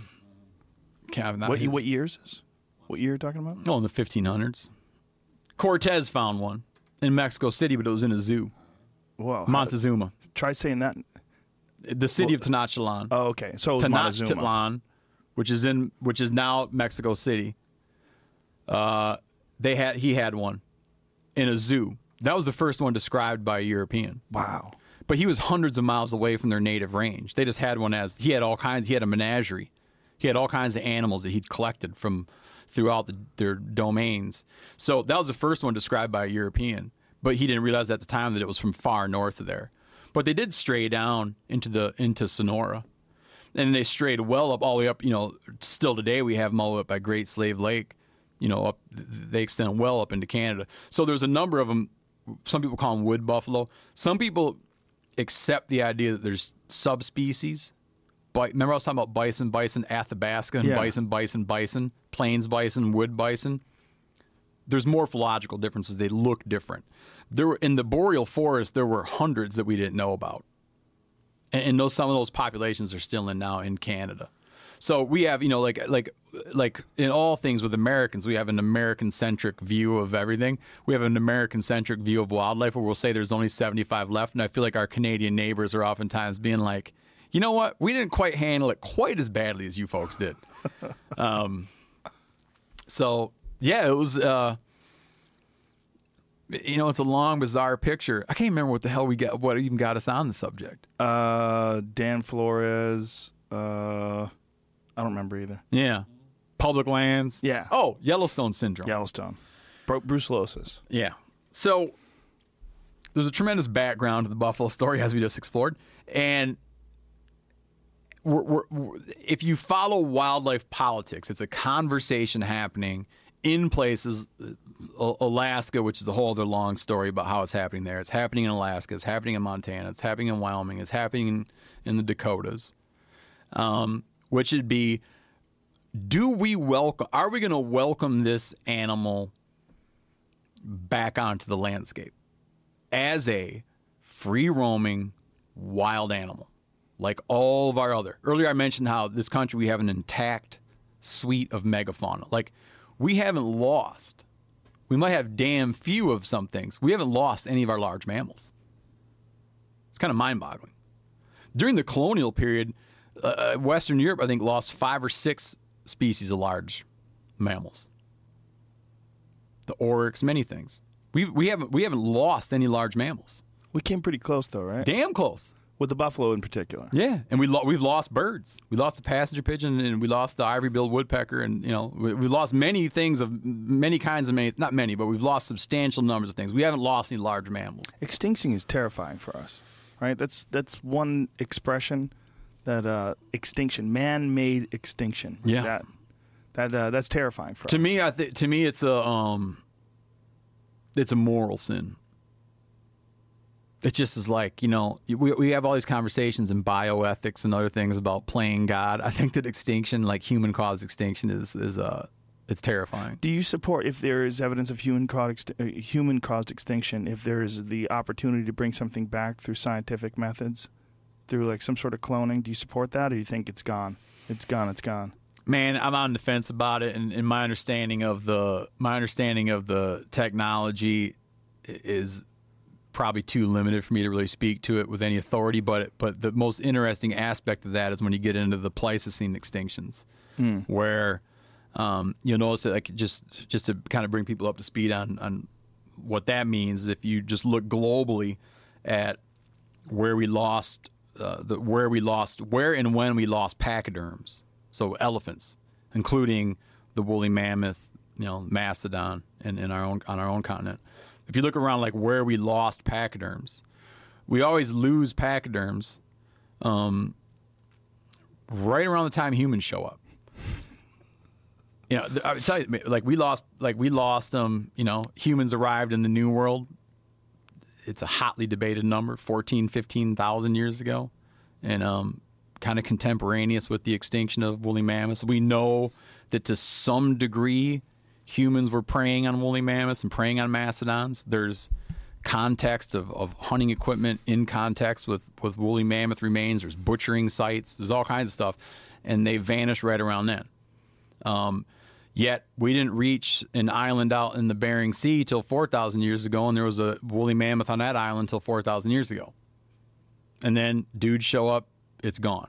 So some people will look, there's a thing called the Blitzkrieg hypothesis, which holds that all these large mammals, know, nine genera of large mammals that went extinct when humans arrived in the New World, that they were somehow human caused extinctions. Now, other people argue that it was, you know, other things, climate change issues. Randall Carlson is a guy who've had I've had on my podcast before, and he argues that it's due to asteroidal impacts. Yeah, I hung Yeah. out with a guy who was doing research on that. There's a lot of evidence. A lot of He was- evidence. this of guy was looking for nano impacts. diamond. This yeah, guy- they found nano diamonds. nano diamonds. Um, I, tr- I think you say it's called tritonite, um, but it's nuclear glass. It's the same exact glass that they get on sand when they have nuclear explosions Yeah. when they do test sites. They find that all throughout Europe, and it's all around twelve thousand Yeah. years. And there's also more somewhere around ten thousand. So it seems like somewhere between twelve thousand and then another thousand years or so later, there's another uh, series of impacts, and it has to do with this uh, asteroid belt that we pass through. And it was fucking fascinating but terrifying conversation. Oh, it is. I went with a guy that there's a there's a famous uh, Paleo Indian site north of Denver called the Lindenmeier site, and the Lindenmeier site was one of the few, not one of the few, the only place that we now know were large gatherings of of the Folsom culture, uh, large gatherings of the Folsom culture, where you had perhaps hundreds of Folsom hunters in one place at one time, and the site is marked by a large, like a like an easily recognizable escarpment, and it, it's it's presumed that it was just a place that you could describe and people could meet up. But the study, the, the the Lindenmeier site has been studied extensively, and tons of radiocarbon dating has happened at the Lindenmeier site. And I was with a guy there who was looking, who is working on that theory than you know the, the theory with the the asteroidal impact and the nano diamonds because he was able to go draw samples from strata that had been tested and studied so much which, which is an expensive laborious process to get date lines you know and he was there drawing those things out. And then I had other people who who work professionally in this space talking about how um, sort of ridiculing the idea and saying that it's just like one of these ideas that never dies and um, never quite lives but never quite dies and and uh, but you know when you look at it it's just so hard to believe they hunted them to extinction so quickly Well, the Especially so many amounts. things. Yeah. Sixty-five percent of all the North American mammals died really quickly. and it wasn't just big stuff Yeah, that's the other thing. Yeah. it's like we used to because when we when they used to do digs right they used to do like archaeological digs you know they would use high pressure hoses and shit and they were they only had an, they were only looking at the big stuff but many many things went extinct Did you see that? bird species small species you know Yeah. it, it it's it's kind of hard to picture. It, it's just so hard to picture what exactly happened. It's just I don't know. I don't Especially people killing them with atlatls. it. Yeah, Those goofy things. Which I mean, how far can you throw an atlatl? uh, the people kill stuff Tw- out to- Forty yards. I think that's a real Crazy. reach. That's yeah, a you reach. have to be like the Hulk. But then the thing they say is, you know, we talk about wildlife in Yellowstone being habituated. Um, that wildlife probably would have been the other extreme. They probably would have been like uh, the elk in Yellowstone when wolves showed up, where they're like, "Oh, what's that cute dog?" Right. So, and then they have very low fecundity, you know, pachyderms of. But we're not just talking about that's that's a problem. We're Right. not just talking about pachyderms. We're talking about like uh, short-faced bears, the American cheetah, gra- giant ground sloths, on and on and on and on and on. Did these guys really hunt it all to extinction? It's hard to imagine, but it's also hard to imagine all that shit going to extinct for any cause. Well, it's also coincides with the end of the ice age, so something happened, something radical yeah, that but created that's just the Great but the end of the ice age is just an idea that we've created. Right. like we you know d- during there were interglacial periods like if you look at the ice ages or, or the pleistocene right there were interglacial periods where the water was much higher than it is now there were interglacial periods when the water would have been up over the pedestal of the statue of liberty Really? and then shit froze again. It's like, but the idea that the Pleistocene Holocene transition is is just like a, it's just a point we divided in our heads. You know, we had, there mm-hmm. was many glaciations. Right. Time will only tell if we ever see another glaciation again. But I don't know, and that's one of the things that that's one of the things that makes that emboldens people who contradict. One of the things that emboldens people who contradict human caused climate change is that we've been through so many cycles. They'll often point out and say, "Well, how do we know this isn't just a normal another warming trend between ice age periods?" And then a lot of people point out and go, "Because there's no evidence that they ever happened this quickly. This is like radically fast. These are things that played out over 10,000 years. These aren't things that played out over human lifetimes. You know, an interglacial period being a, a 10,000 year thing." Interestingly, interglacial periods um, are really important to understanding all these issues because interglacial periods and glacial periods mark moments when wildlife could have come into the New World, when when wildlife such as you know buffalo, and then later elk and other things, when they would have had the opportunity to come from Asia and cross the Bering Land Bridge and come down into our uh, onto our continent, and when it would have when they could have not done that. So when you look at like when did humans show up? When did these other things show up? Like when did horses disappear? When could they have come down? When could buffalo have come down? How did elk get here? You're sort of always looking at assuming they didn't come down when the entire north was swathed in 40 feet of snow and ice. Presumably they came down when it was an ice-free corridor. And so you can kind of fine tune all these comings and goings by looking at moments when there was an ice-free corridor to come down in. So it's it's beautifully intertwined, man. It's so complex, and there's no way to really lock it down yet. There's no way to really totally figure it out yet. But it's so fascinating when they find these animals still. You know, they just pulled a, a big giant skull with tusks out of uh, a ranch in Montana, like really recently. I think I tweeted it. I think it was. See, see if you can find it on. Uh, My buddy found a jaw with the molars in it, but it went to a museum. wow, Yeah, where? He, he just found it a couple years ago. He found it in the tongue. My friend John, his buddy owns a ranch in Montana, and he was talking to some sort. Maybe this, this might be the same guy. Do you know where it was? no, I don't know, Oh. but this was. I'm talking about a Oh, but if dinosaur. they had tusks. Oh, never mind. Okay. they, they they found a dinosaur on his property. He said the uh, archaeologist came. What was it? A paleontologist. Paleontologist, yeah. Paleontologist came to his property. He said uh, he went for a walk up the hill. He stopped. He uh, found something on the ground. He looked around. He made some calculations. And he came back to him. He goes, "Congratulations, you got a dinosaur on your property." He goes, "What?" They came back. They have a fucking T Rex on his property. No way. The guy got a million and a half dollars because they pulled a fucking T Rex from his property. That's And what he got said for it? The paleontologist found it and literally found it in five minutes. Said he started walking around the property. He found a, a tooth or some sort of p- chip, a piece of bone. He recognized it immediately as being a dinosaur. Made some phone calls, called some people, and next thing you know, like within weeks, they had started excavations. no shit. Found a fucking T Rex on his property. And because because it, was on private land, you could sell it. a million and a half dollars. Yeah, Because on public land, once something's fossilized, you can't touch it. yeah, that's interesting. But do I agree? Because I I don't want to escape your question about undoing human caused Right. extinctions. What I was getting at is the the animals that I'm most interested in, just from a boy in a very boyish way, are those Pleistocene critters. Um, and if I knew, you know, if I had the diamond bullet, right, that would tell me that yes, absolutely, we lost the mammoth because of human hunting behaviors at the Pleistocene Holocene transition, I would be like, let's bring them sons of bitches back right now. Wow. If you could prove without a shadow of a doubt Yeah. human hunters created that problem. Yeah, and I knew the Wow. techno like let's say the technology was just fail safe. Right. You want to talk about some controversial? You think people are up in arms about some buffalo running around? You cut loose some short faced bears, or you know, That would be a giant issue. yeah. You think the wolf reintroduction went sh- was shaky? Well, the short faced bear is a scary goddamn animal. That's a huge bear. Very fast. Really? Yeah, yeah. They like they were they were a fast runner. And they're bigger than polar bears. Yeah, and you know there's uh, the American cheetah. Yeah. Again, Well, that's the reason why antelope are so fast, That's a theory. The, the antelope are ridiculously fast for any predator. There's like their speed doesn't make sense through the context of what's chasing them right now. why do people call them speed goats? Why They call haul 'em- ass. But why goat?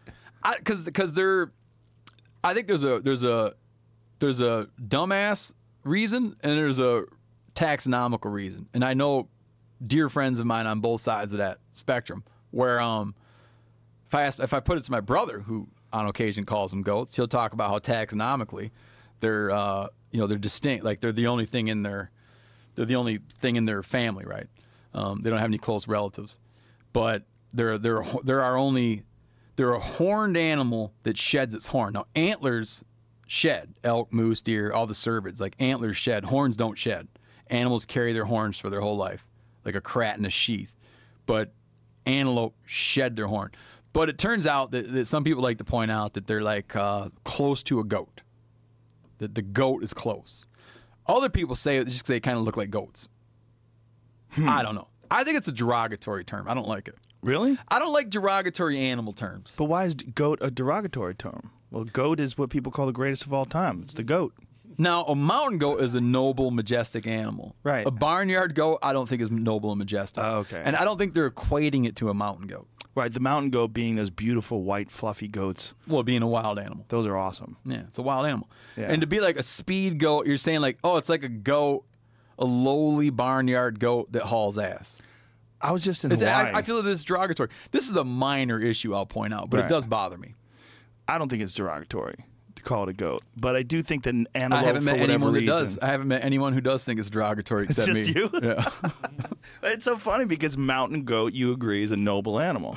Yeah, mountain go, go goats ahead. are I, I gorgeous. don't, I don't want to interrupt you. I was in Hawaii and goats are everywhere. It's bizarre. Yeah. Driving down the road, there's fucking goats everywhere. It's Yeah. wild goats. And they're like they're like a wild animal. yeah. Man, you want to talk about wildlife politics? Hawaii. Hmm. If you ever want to get into that, Yeah, it's crazy. that's interesting shit. Where you have your whole suite of mammals is uh, your whole suite of mammals is all non-native. Yeah, all of them.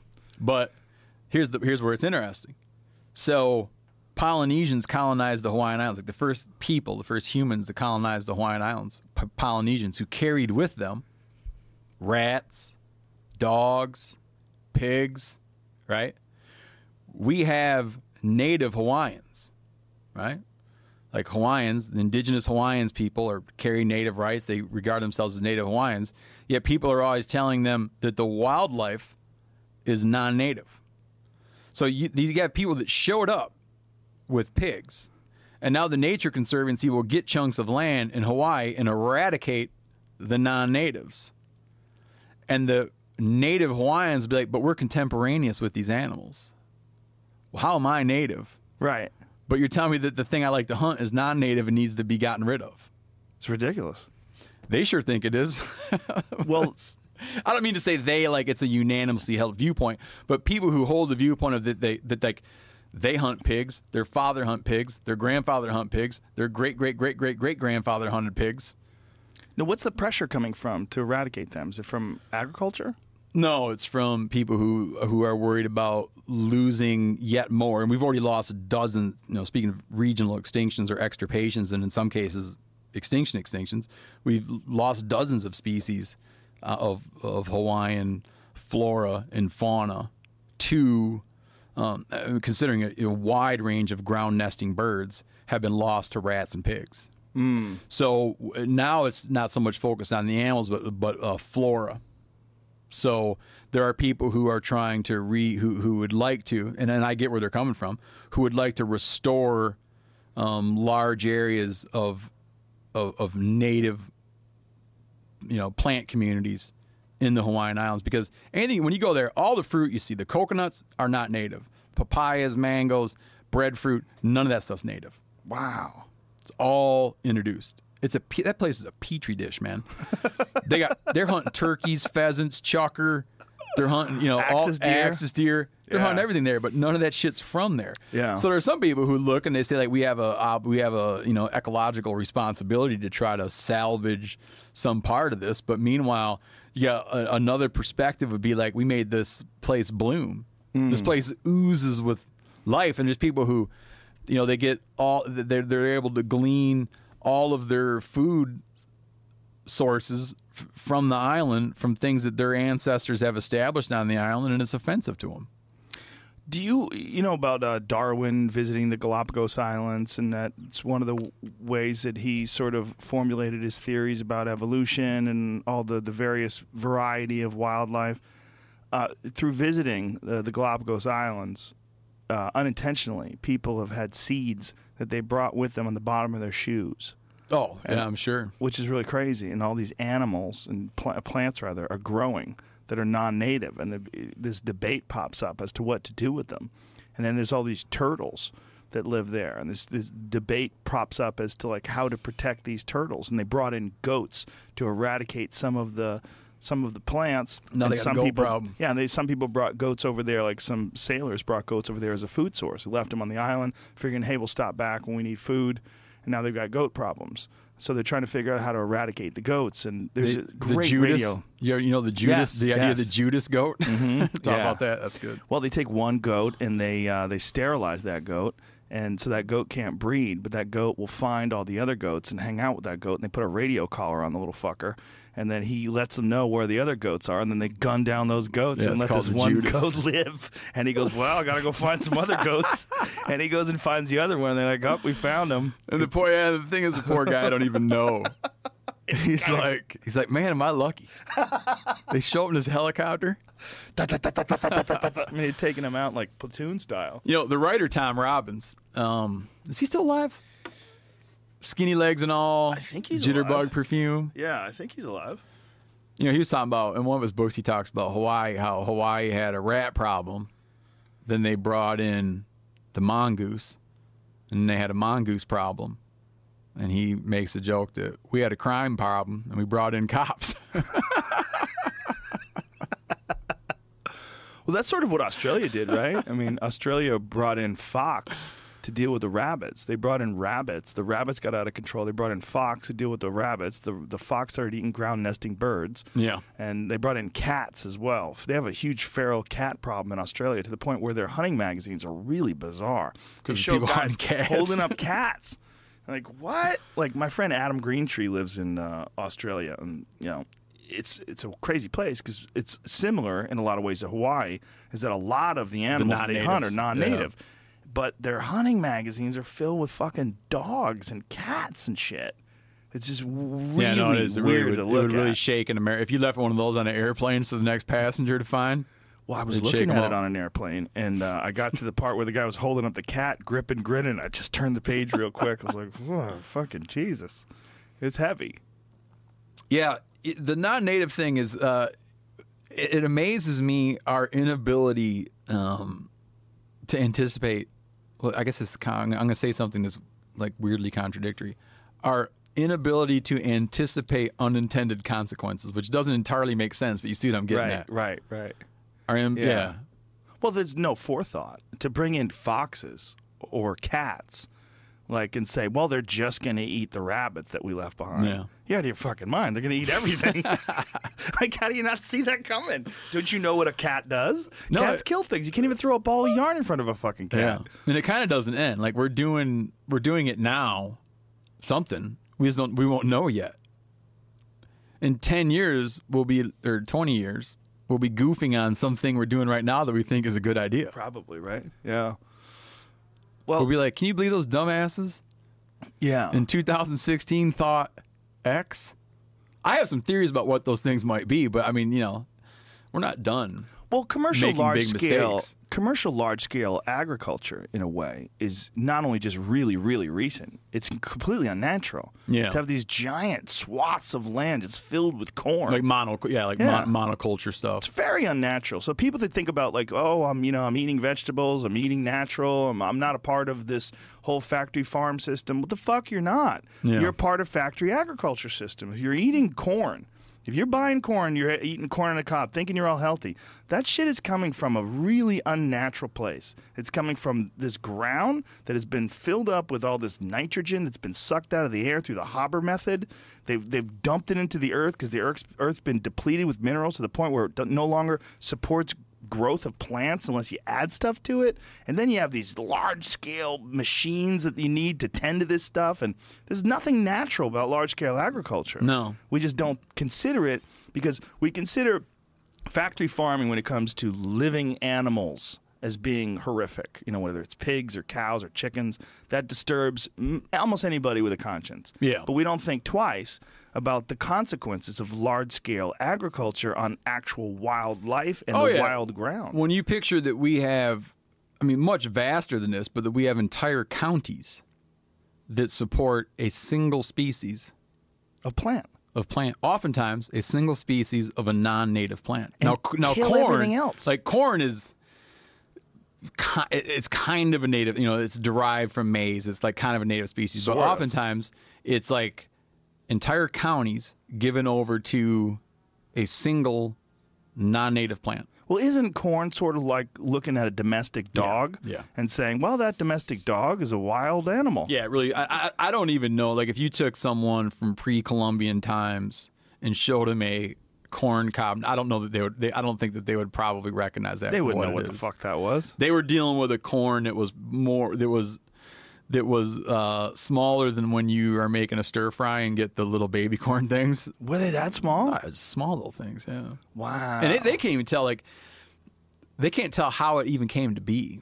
Some people have a theory that it was bred from a grass. It's like the, the, the, I guess, like the lineage of corn is hard to track. Wow. So was this Native Americans that did this? Where they figured out how to splice these plants together and tie yeah, them I, together? there's a book. I can't remember the name of the book that gets into it, but just trying to like track down sort of the history of corn and how it came to be. You know, they oftentimes point to a domestication of of animals and plants. Sometimes it was sort of an accidental domestication. You know, like you go out and gather something, right, and you bring it home, you process it near your home, you're scattering seed, right, and and eventually you're like creating these things. But yeah, corn's difficult to track. It, the, the lineage of corn is not clear.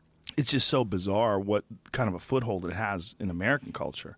It's everything, man. It's everything. It's crazy. I recently interviewed for you know I, I was talking about the documentary project we're working on. I interviewed an animal. Uh, he was actually he's from California. He's a animal rights activist and a, he's a he teaches animal ethics, and um, he has a brand of veganism that I think would be refreshing. to You You should have this guy. I keep telling people you should have on your show, but uh, he has a very What's his name? His name's Robert Jones.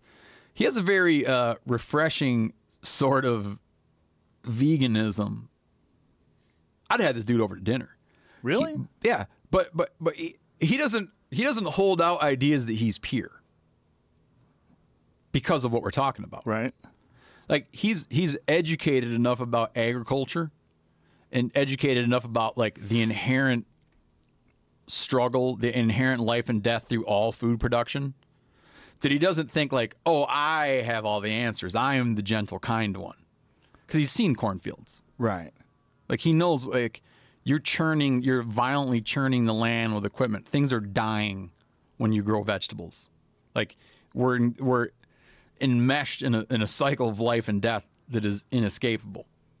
His point, and I don't, I don't want to totally steal the guy's point. He'd do a better job explaining himself. But his point is that if we agree that we should minimize suffering, right? There are steps we can take to minimize suffering. Not saying that I've got it answers and I've got it figured out, but if we want to minimize the suffering of sentient beings, then that's a conversation we should have. The best thing that he said, the best thing that, that he said in explaining the animal rights movement, which I've always been a little bit baffled by, is he gets into this idea of he uses the term speciesism. Yeah, I've heard that one. Yeah. So, you know, we had, we've dealt with and deal with racism. We've dealt with and deal with sexism. And we are, he would argue, I think he would say we're on the cusp of, of tackling our problem of speciesism.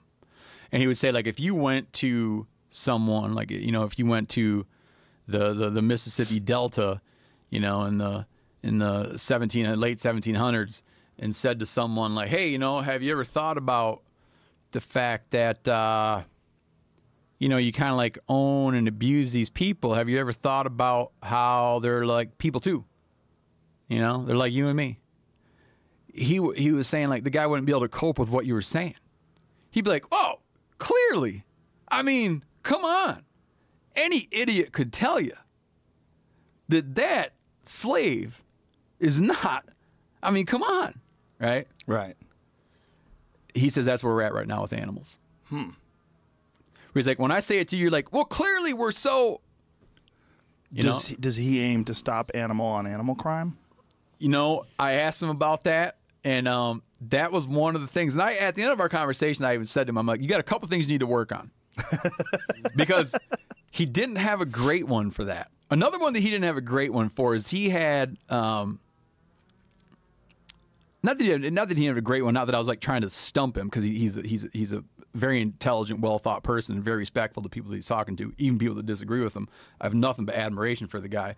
But we had a, a, a conversation that that I that I was not totally satisfied with, where he has a, a deal of reverence. It seems, and again, at the risk of putting words in his mouth, he's he's has a reverence for like indigenous hunting cultures, right? That they had like this sort of respect. They had a respect for animals that we don't have, and somehow that made it okay for them. Like they had a spiritual connection, and so that made that okay. And we don't have that, so we're not okay. And I asked him about: Are you able to identify the point? in human development and cultural development, what is the point when you're supposed to give up the chase? Like, at what point do you have a responsibility to stop hunting? Because you're saying that it is okay for some people. It's absolutely not okay for us now. When should we have made the jump? Because earlier we were talking about like the Spanish. There's a there's a situation where the Spanish had gone into in the American Southwest and were trying to, as they called it, civilize Southwestern tribes. And they were building homes for them, trying to instruct them in religion, trying to create schools for them, trying to provide them with the tools of the agrarian lifestyle. And they would write letters back to the king complaining about how these people refuse to stop go hunting. Like you give them a chance and these sons of bitches take off to go hunt. And here we are giving them everything they need to be sedentary and they just won't get with the program. So there is this struggle where people are like, you're supposed to be like, I think some people expect you, like, if you're a human, they think that the end result of humanness is that you like wind up not hunting. That it's sort of the like the goal of civilization is to make you not a hunter. And I think he's a little bit guilty of that because he thinks it is okay for some people. And where he runs into trouble is he talks about that. I asked him about ethics. He says, but the animal doesn't care about your ethics. To him, he's dying. If he dies and you have a good feeling in your heart, or if he dies and you have a bad feeling in your heart, he's dead. It doesn't matter. They don't know what trip you're on. You're caught, they suffer the same, regardless of your motivations. And which leads me to want to point out, okay, but the indigenous cultures that you say it's okay for them to hunt, their animals are suffering too. The animals they kill don't know that they're being killed by indigenous peoples, and therefore it makes the suffering more palatable for them. They're dying. So there are some traps there that that that to me weren't answered in a satisfactory way. Does any of that make sense? Yeah, absolutely. It's a very messy situation if you want to try to confine behavior that way and you want to uh, impart moral judgment on people. Because what do you do with people with pets? What do you do with people that have cats? I mean, He I've- has he has companion animals. He has some very good. He has good stuff to say about that. Really? He- yeah, he has very interesting stuff to say about what does that. he have to say with those animals that are mistreated and confined and ground up in the Oh cat food? no, he wouldn't like that. But I, and I don't know if he feed. I I would, I would imagine. Um, I feel I feel kind of like You can uh, feed your cats a, ve- a vegan diet. I No, mean, I would I've- imagine he I've does. got I a know- whole bit in my act about it because I got into it because I found I got I got harassed by someone online and I went to their Twitter page and it said v- hashtag vegan cat. And I went, you got to be fucking kidding me. And then I found this entire community of people that feed their cats vegan food. Yeah. The problem is the cats go blind. Oh, is that they- right? And they die. And Robert Jones young. didn't like that. He didn't. He wasn't that interested in that argument. And when I was saying to him, like, would you? Do you feel that we should separate predatory animals from prey and put them on like a soy diet? And he just thought I was, and, and I understand why he felt I was being like ridiculous for the sake of being ridiculous. Well, it is, but how are you No, going to feed those question. cats? It's a real very question. question. I mean, why you you're you're you're taking this cat and you're putting this cat above the animals that it eats. You're Yeah. deciding that these chickens and the fish and all the different things that you need to grind up to make cat food, that's okay because you love this cat. You have a hierarchy Yeah. of animal life, and we all have a hierarchy of life. Vegans, I've seen vegans slap mosquitoes. I've seen it. I've seen that. I've seen them uh, kill ants. You know, Yeah. I, there was a lady I used to live near an ashram. The lady that ran the ashram was spraying bug spray. What's an ashram? It's a Buddhist temple, That's okay. and she You used to live in a ashram? next to it. Oh, next to Next okay. to it. Sorry. Um, and um, she used to spray bug spray on the ants. And I was like, "What the fuck are you doing?" On the ants? On the ants. She killed the ants. She was killing them. And I go, "What are you doing?" She's like, "Well, we don't like to, but they get into our food." I'm like, "Holy shit!" Like you're a vegetarian who's committed to a Buddhist life of do no harm, but yet you're you. There's no way around this. You have to poison these fucking ants with death from the sky that comes out of these containers, these metal containers, these aerosol containers of death. Yeah. Like, this is this is bizarre lines that we draw. But uh, as long as I am putting my uh, taking the liberty of putting myself in, in Robert in the Jones? animal ethicist Robert Jones's position, I think that he, that that he would have some interesting stuff to say about about this conversation we're having, where we're like, because some harm happens, mm-hmm. then let's just say fuck it, and we'll open up the gates. Well, no, but, but let's talk about life. Is is life in a small form more insignificant or less significant than an elk? Like, who decides that an ant is less significant than an elk? If I shoot one elk, I can eat it for a year. Yeah. That's one life. One life for a year. You don't like ants getting on your peanut butter and jelly sandwich. So you spray a whole colony of these fuckers. You've killed thousands of life forces. and even ruling out the insect thing. I remember a, a, a guy that wrote a, a, a pretty scathing review. I think he might even it might have been in the, I can't remember if it was in the Wall Street Journal or somewhere. This guy wrote a pretty scathing review of my third book, and and there he's like just the, the the number of animals this guy has killed about me. Right. And I remember thinking, if you go and get a 12 pack of McNuggets, how many chickens? How, uh, and you sorted out the parts, you're probably eating hundreds of chickens. Probably. Yeah. Because it's all scraps. It's emulsified scrap. Yeah. They're not like, okay, we're going to take this chicken here and we're going to produce 30 nuggets. Well, th- my problem is they never turn that force on themselves. They never turn that uh, high-powered vision of you know the, the consequences of their actions on themselves. If someone's talking about like if this guy's a vegan and he's a vegetarian and he's talking about how many animals you've killed, how many animals are you responsible for for your fucking your whole wheat But pasta? he, he wasn't even. He wasn't even. He was so he was a meat eater. Yeah. Well, that's preposterous. no, no. That's Ricky Gervais. It's Ricky Gervais constantly talks about uh, hunters and, and hunting. The guy eats meat. yeah. Like, there's so many weird laws, and I, I get it that he doesn't think people should hunt animals just for trophies, and I agree. But it's very rarely do these animals get hunted just for trophies. Like, you, if you shoot a fucking elephant, the village eats the elephant. Yeah. you're feeding hundreds of people with that elephant. And I'll point out too, and I do all Not the that time. I'm pro elephant shooting. it's illegal. No, I, I, I like. We're gonna talk about Yellowstone syndrome. Mm-hmm. I almost have. I'm almost having a personal. Um, I'm almost. I'm taking a couple year long break from discussing wildlife in Africa. Really? Just, it's just, Well, I, I, would, I should point hole. out that your article that you wrote was one of my favorite on that subject, and it was right around the time that the Cecil the Lion thing was going down. Yeah, yeah. And it also referenced uh, that Kendall Jones girl who uh, got a lot of hate online because she had she was a Texas cheerleader and she was really cute. And I think Yeah, people hate a good looking woman hunting in Africa. with a big smile on her face they, and they do not they do not like if some dude like did real good in heating and cooling Yeah. and like winds up going to Africa a lot Eating it cool. people are like yeah that's fucking cool as long Right. as hot girls hot American girls don't go there well, and it's also like, what are you shooting? If you're over there and you're shooting a kudu and you're going to eat it and you know you feed the villagers, everybody goes, well, it is an antelope, but that's okay. Yeah. This is it's traditional, something that we eat. oh we're yeah I, I was gonna talk about the hierarchy because we spend a lot of time at work when we're out filming MeatEater we spend a lot of time talking about the hierarchy. Because for Yeah. instance um, we have a camera guy we work with Rick Smith um, has a long professional history in working with wildlife and filming wildlife and uh, didn't grow up hunting.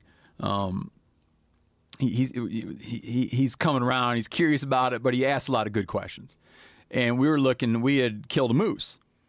And um, the next day happened we were up in uh, in Alaska and we killed a moose and the next day we rolled out of our camp and happened to go near there and there was a wolverine dragging off moose parts You talked about this on your podcast. Yeah. yeah, it's a great story. Rick was like and you're allowed in that area between September 1 and March 31st you're allowed to kill you're allowed a wolverine um and my friend Buck Bowden, you know, he he uh, has eaten and enjoys wolverine meat, and the hides, as we all know, are phenomenal. The, the I don't think we all know that. well, Most people listening to this are like, we all know. traditionally parkas are trimmed with wolverine because wolverine will not freeze up when it's got frost on it By trimmed, you mean the around the hood? around the hood. Yeah, because Oh, when you okay. when you're exhaling, you you know like Yeah. stuff gets frost. Wolverine doesn't frost up. Wow, So why that's is people that? use. I don't, you know, I don't know it why. It's, it's a hollow hair, but I don't know what it is about it that it resists frost. Resists frost. So, anyways, we're kicking around. I'll, I'll, tell the end first. Say we didn't shoot the Wolverine, but we were just talking about. You know, we legally could have gone and take a crack at it. Did you have an opportunity to do so? Yeah, we would. you You'd had you'd have had to have acted quickly, but yes, or you could have staked it out and just waited for him to come back because he wound up. he's a little thief. He's stealing your moose. But we already butchered it. Right. He was So- taking the hooves, Oh, okay. guts, right? But you're a marrow eater, so he's taking bones. He actually stole two of our marrow bones because we then Motherfucker. because he we took we took the the four big marrow bones and he wound up getting over on another night at dark and stole some of our marrow bones out of our cache, but we didn't see it happen. Anyhow, Rick's pointing out I don't think you should mess with like he's like that's an animal that I think is off. And we're like, why is that? He's like, well, they roam. One of the things he was talking about is like, man, they cover so much ground. You know, they'll have a home range. You know, they'll go 250 miles. It's like, yeah, but we just killed a caribou, and caribou will go a thousand miles, hundreds of miles. So it's not distance traveled. No, it's just uh, it's just something. you know, it's like Yeah. it's just something. Well, people There have are that certain about bears, of Yeah, course. yeah. You, the way you describe it, charismatic megafauna. Yeah, that's that's not my term, but it's a great. I, I hats off to whoever did. I'm sure you can find out who invented charismatic megafauna. You I know, always there- attribute it to you, so I'm going to leave it with you. no, I didn't come up with it. I heard a linguist one day. You could find it. I heard a linguist one day talking about uh, he he was interested in tracking where things come from. That would be an easy case, but you know what he was interested in tracking was uh, waitresses saying, "Are you still working on that?" because there was a time when no one said that, and then all of a sudden everyone said it. Uh-huh. And he was interested. Where did "Are you still working on that?" come from? The one mouth that it first came out of. So yeah, about it, I didn't you know. Charismatic megafauna is great, and I think that there's some things are so charismatic, wolves and grizzlies that like New Jersey cat ladies know about them. Did you see that the the billboard that they had up? We're all Cecil. There was a, a lion hugging a bear that was trying to stop the bear hunt in New Jersey. No, You never saw it. I know that Jamie you know will that, it up. guy, someone you know, It's- pedals the bear. Yes, they someone's shot pedals. How rude. Like whenever something like that happens, man, I remember reading it. I read it right when I had, right when it came out. Like uh, the fish and game agency there. Just a little background. There's a bear. There's a kind of a neighborhood bear in, in New Jersey, and he had had some kind of injury or uh, uh, possibly birth defect, where he, he wasn't able to. He, he spent a lot of time walking bipedally. Yeah. Um, which is not uncommon. Which is probably where no, the Bigfoot rumors his, come he from. had he had obvious injuries Yeah. in his in his front section. So would would walk. Yeah, definitely not uncommon, and probably you know it could be a, a lot of the things we have about homin, you know, like like large mysterious hominids could come from you know obviously bears walking around their back feet, but you know New Jersey had they have a they have an ex, I don't want to say I don't want to have this mean too many, but they have a exploding population of black bears. I'm always reluctant to say something's overpopulated because you always got to ask like according to whose definition. Right. Is it like the automobile insurance comp industry? Because they'll say everything's overpopulated that you might run over with your car. Agricultural interests have a different definition of overpopulated. So they have a shitload of bears. That's a fair statement they had a hunting season. Turns out some guy comes into a check station and he had shot this bear that walks around on his back feet, and they'd given him the name Pedals because he'd taken to scavenging bird feeders and stuff around a neighborhood. And um, so I can't remember the magazine, one of those one of those dipshitty uh, New York online magazines that just basically culls, basically steals shit out of the New York Times and writes its own interpretations of New York Times articles. It wasn't Gawker, but it was something like that. Said that Pedals had been assassinated. Yes. oh, I read that. like one of those websites that all they do is like hack on traditional media, but then they just write articles commenting on traditional media stories. yeah. Like they're not out like generating leads. You know, Look at this billboard. Ban the bear hunt. they're They are all Cecil. Oh, they're crying. They're crying. They have cartoon tears, like literal. And look how the bear is hugging, or the lion rather is hugging the bear. Poor babies. Yeah, that's a nice billboard. Um, why, what, what, what- about pedals? Oh, the people that yeah, the charismatic megafauna thing. Yeah. because another thing we talked about on our podcast recently, we had a biologist on um, who works for the Kalispel tribe, uh, you know, a, a Indian tribe, and that historically were in you know Idaho, um, portions of Washington, and portions of Montana, um, and they're very involved in caribou, mountain caribou recovery in the U.S. So most people do not know that um, tradition, you know, that traditionally we had a caribou population that, that drifted down from drifted from Canada down into northern Washington, northern Idaho, northwest Montana. We don't have that now at all. Well, there's about a dozen of them. Okay. Right at this moment that we're talking right now, there are some a couple miles from the U.S. border inside Canada. But there used to be the, the last legal one to be killed was was back in the 1920s. What happened to him was just disturbances to habitat. Um, uh, there was uh, always a small, like not a large number of them, and we had a lot of things that messed with their travel corridors, development, road construction, logging activities, and now they they rarely ever drift down into the U.S. But there's an active recovery area there, so we got about a dozen caribou that are contenders to be in the U.S. and that sometimes will actually cross and come into the U.S. in the Selkirk Mountains. No one gives a shit about mountain caribou.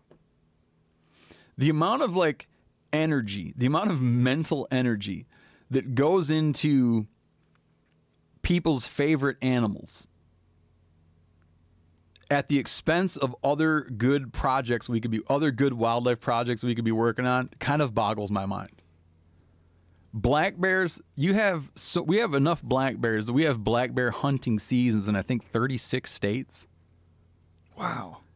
Rapidly expanding population of black bears. And people will expend enormous amounts of energy and resources because it's like I, I don't understand it and they're just and they just like are willfully ignorant about other wildlife issues that are much more important because it's like it's not cuddly. Yeah. It doesn't look fuzzy. Well, they don't have a stuffed one.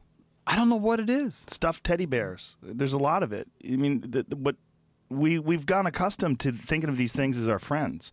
It's Yogi Bear. Yeah. You know, it's we we've done these anthropomorphizations with these cartoons and television shows and it's ingrained in the consciousness of a lot of people. No matter what you do, you can't get it out of there.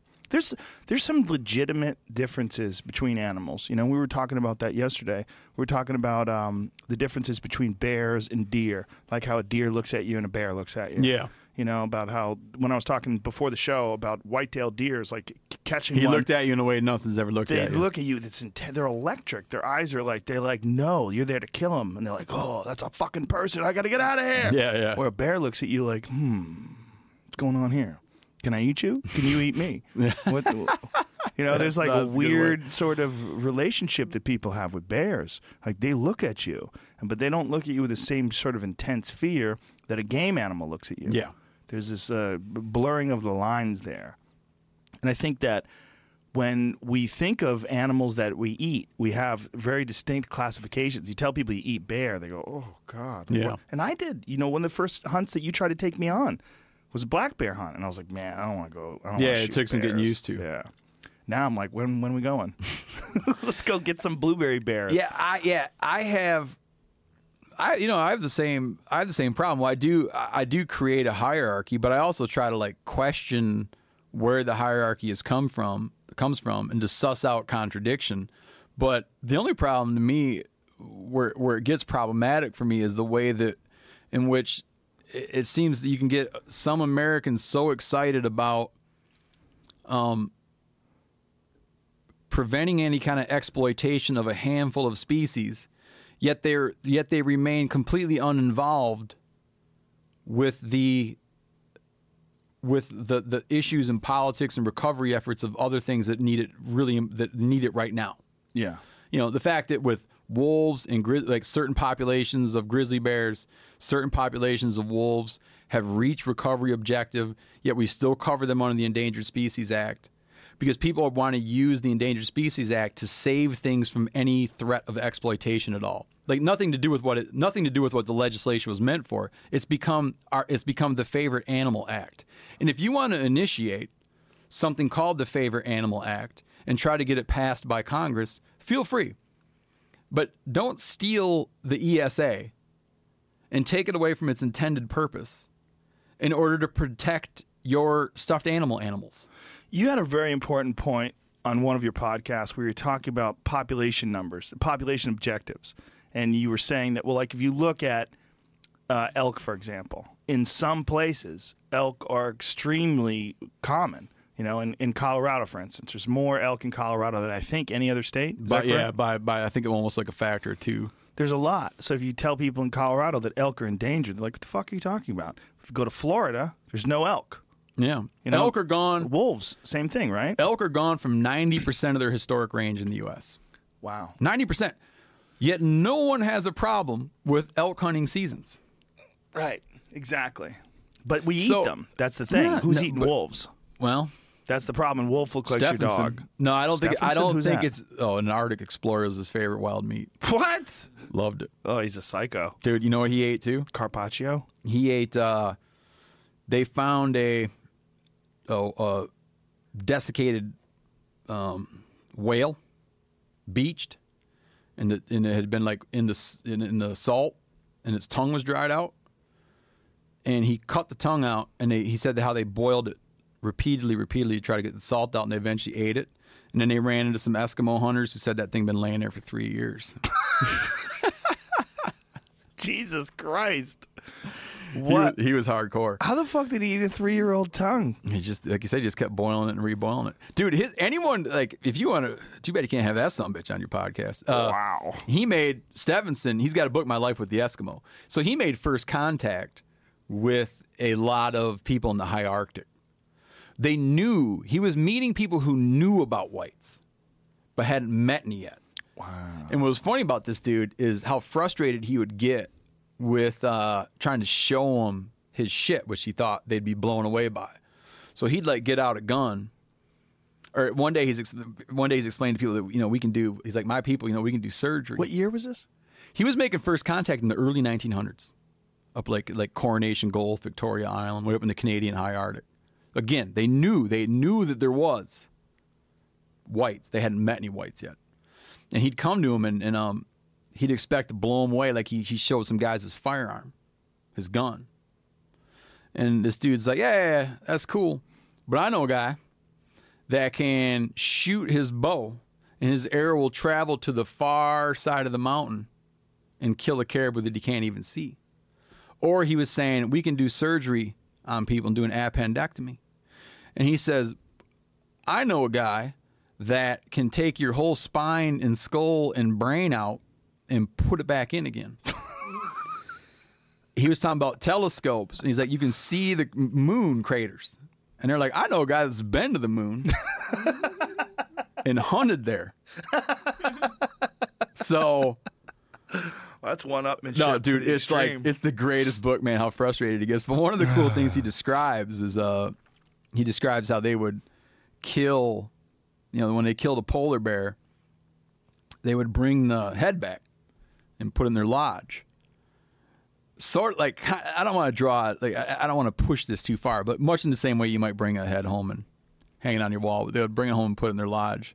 And the thinking, as explained to Stefansson, was that um, I'm bringing him home so that he can observe me and my family and see that we're good people.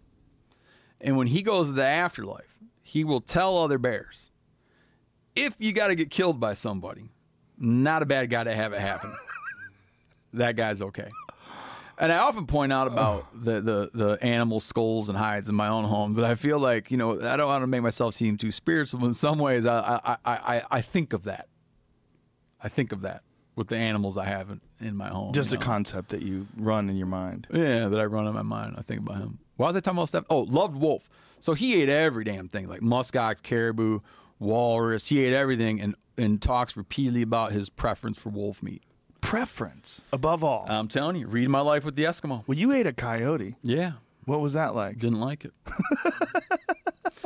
but here's the problem that I've run into, because I in in Vietnam I ate a, a fair bit of domestic dog. I ate uh, coyote, and I ate Monkey. uh, monkey, uh, red howler monkey. Those are my big my big transgressions of me.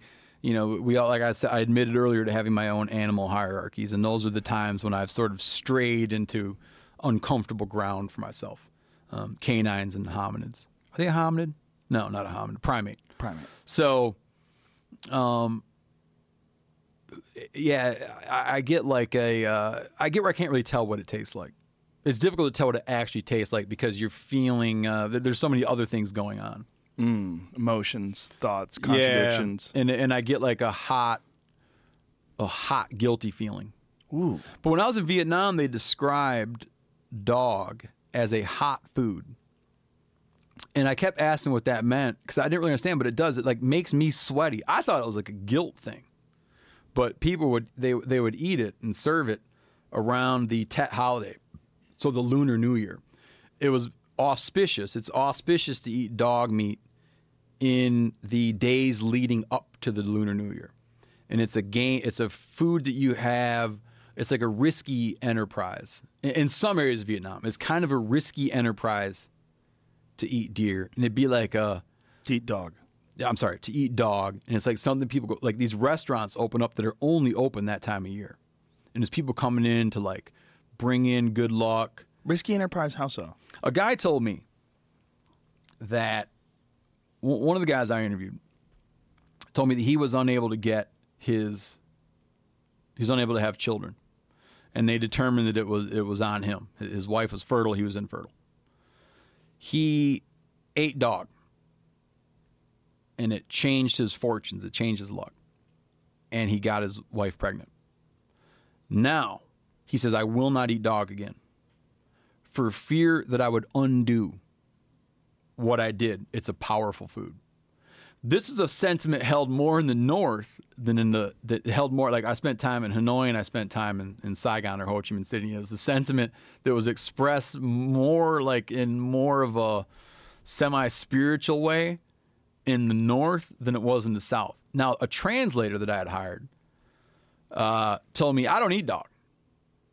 Uh, he said I don't eat dogs. I have a dog. I went to his house to see his dog. I come in and the dog is in a small cage.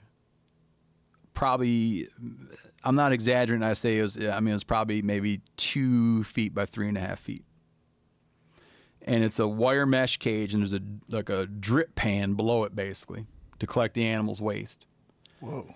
and and there's a bowl of rice and the dog just goes ape shit when when we come in and just like looking at the dog it just was not it just did not seem like a well dog okay i said to him uh and he lives like a very busy street in hanoi like you walk out and it's just full vietnam mayhem you know scooters it's just like insane and I said to him, So you just take them out, like you can just go walk them here.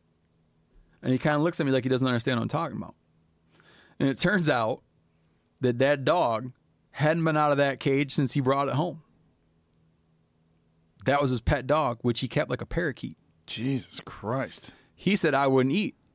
Now, conversely, in Nha Trang, I went out to a farm where a guy has a small plot of land. He, he's he, they're, they're, they have like a basically there's a system there where the, the you have very poor farmers who don't own the land, but it's state owned land, government owned land, but they have subsistence farms. And this guy raised uh, sugar cane. He had an air gun. He can't have a regular gun, but he had an air gun, and he would hunt various uh, arboreal marsupials and and things to eat. And he had some water, river flowing through his place and he had a small amount of livestock and, and, raised some crops and peppers and various things. And he had a bunch of dogs running around on his place, just pet dogs. He was explaining to me that now and then, when the dogs are bred up to a number that's hard to support them, the dog buyer comes, and the dog buyer will give you some cash for your excess dog population. And those are the dogs that go into the markets of Vietnam. Other countries actually have places where they're like breeding and rearing dogs for slaughter, but that was the Vietnamese system. So it wound up being like of many interesting things about this whole thing. It wound up being like comparing like this guy's pet to this guy's livestock. You sort of got into this thing as which is the more enviable, which is the more enviable position. Livestock. I'd, I'll take that life over than living in the cage and shitting onto like a grate. And I went to visit a guy that actually, a wholesaler who buys the dogs from farmers out in the countryside. And he comes back and they fatten, they would fatten the dogs on beef stomach, beef trim. Basically, the stuff that in the U.S. we send to rendering plants. Like like when when they slaughter cattle, most everything, you know, once the meat's gone, everything goes to a rendering plant. He would buy basically what U.S. production facilities send to a rendering plant, and that's what he would fatten dog on. And you'd go to the markets, and they'd have dogs stacked, like just dog parts stacked up in pyramids at the market. It was bizarre to see, man. And I tell you, um, I I went out in different places and with different people and different things. I went out for seven nights in a row, and I could never get uh, beyond. I could never get my, beyond my own biases about what's food and what's not food. It was just like very difficult for me to to eat it and fake my way through and it was it was hard. So I do understand when people come to me and they're looking, they're like, "Hey, man, a bear," like, and, and I, you know, I'm a hunter. I've I've hunted great. I've hunted and eaten hundreds and hundreds of pounds of black bear meat. Um, when people come and they're like, "Dude, I just like," I, I don't want to act like that. They're coming when people come to me and express disapproval, right?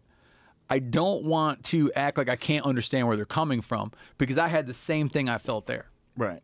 I remember making the argument, and I never fact checked it, but I feel like is there are more people in this world who live in a country where it's socially acceptable to eat dog meat than not. I haven't formally fact checked that, but I remember looking at some basic figures and thinking that that was true.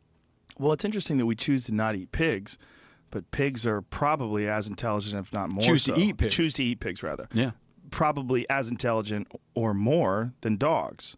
Yeah. And dogs are probably more dangerous when they're feral than pigs are. Yeah. When pigs are feral, they generally avoid people. When dogs are feral, they don't always. I mean, there was a, an instance a couple years ago outside of Atlanta where an elderly couple was attacked and someone was killed by wild dogs. Yeah. The Australian dingo traces back to being a, is a is a dog who owes its ancestry to to human activities. So Does it really? So it used to be a domesticated animal? it was yeah, it was a very early form. wow. And Jamie, that- ch- check that out. Make sure I'm right about that. What the what the genetic history of the dingo is? What's their wild dog called? The dingo, the right? dingo, yeah. It is Yeah. the dingo, yeah. Yeah, I think it's some kind of uh, it's like a it's a dog breed. Probably find Adam Greentree holding one up by his ankles with a fucking bow hole, arrow hole It says it. it's a wild dog. It says wild. Uh, But- lupus. But what's its uh what's its ancestry? Just uh, just Google dingoes were once domestic dogs. Dingo domesticated animal. I'm looking at the genetic status origin. Here, I'll just pull it up so you can see it. Indian wolf and Arabian wolf. Where did it evolve from? Hmm. Here. Man, I don't feel like I'm wrong. Hmm. Interesting. Widely 10,000 years ago. held that uh, dingoes have evolved Oh, and were bred from the Indian wolf. Yeah, right there. 6,000 to 10,000 years ago. Bred from. Uh, was assumed for all domestic dogs. The theory was based on the morph- morphological similarities of the dingo skulls and the skulls of these subspecies of wolves. However, genetic analysis indicated that a much earlier domestication. Huh. Oh, so there is a domestication. New studies suggest dingoes may have originated in South China. Okay. So and yeah, they arrived were with, hu- originally arrived with humans. Interesting. So they were originally domesticated and then cut loose. The- yeah, we. I mean, I I've told you. I mean, I have my own. I had my own thing about bear, and then I hunted bear and ate bear, and then that thing went away. Yeah. Yeah, it's just. I mean, that's what it is. But it still doesn't seem the same to me as like a deer. Like if you if you gave me a choice, hey, would you rather go hunt axis deer, which I've never hunted? Seems so much more natural to me than go hunt black bear.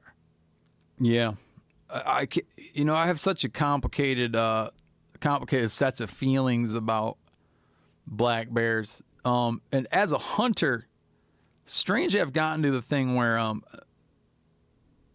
uh, maybe before I even say that, I'm going to say why it's not quite strange. I have found that a lot of big game hunters will do some amount of bear hunting, get a couple bears, and then drift away from bear hunting. Um, they still respect you know, how difficult it is and how much you can learn about bears. But I find that a lot of people who've gotten some bears are always excited to go on a bear hunt if it's someone's first bear hunt. Like they're like, you know, I have no desire. If you want to go, I would love to go along. Right. But it's something that happened. But whereas like something like elk, the more you get and the more you eat, the more you want to get and the more you want to eat. Right. But you don't you think that's a public pressure thing though, in, in a lot of ways about bears?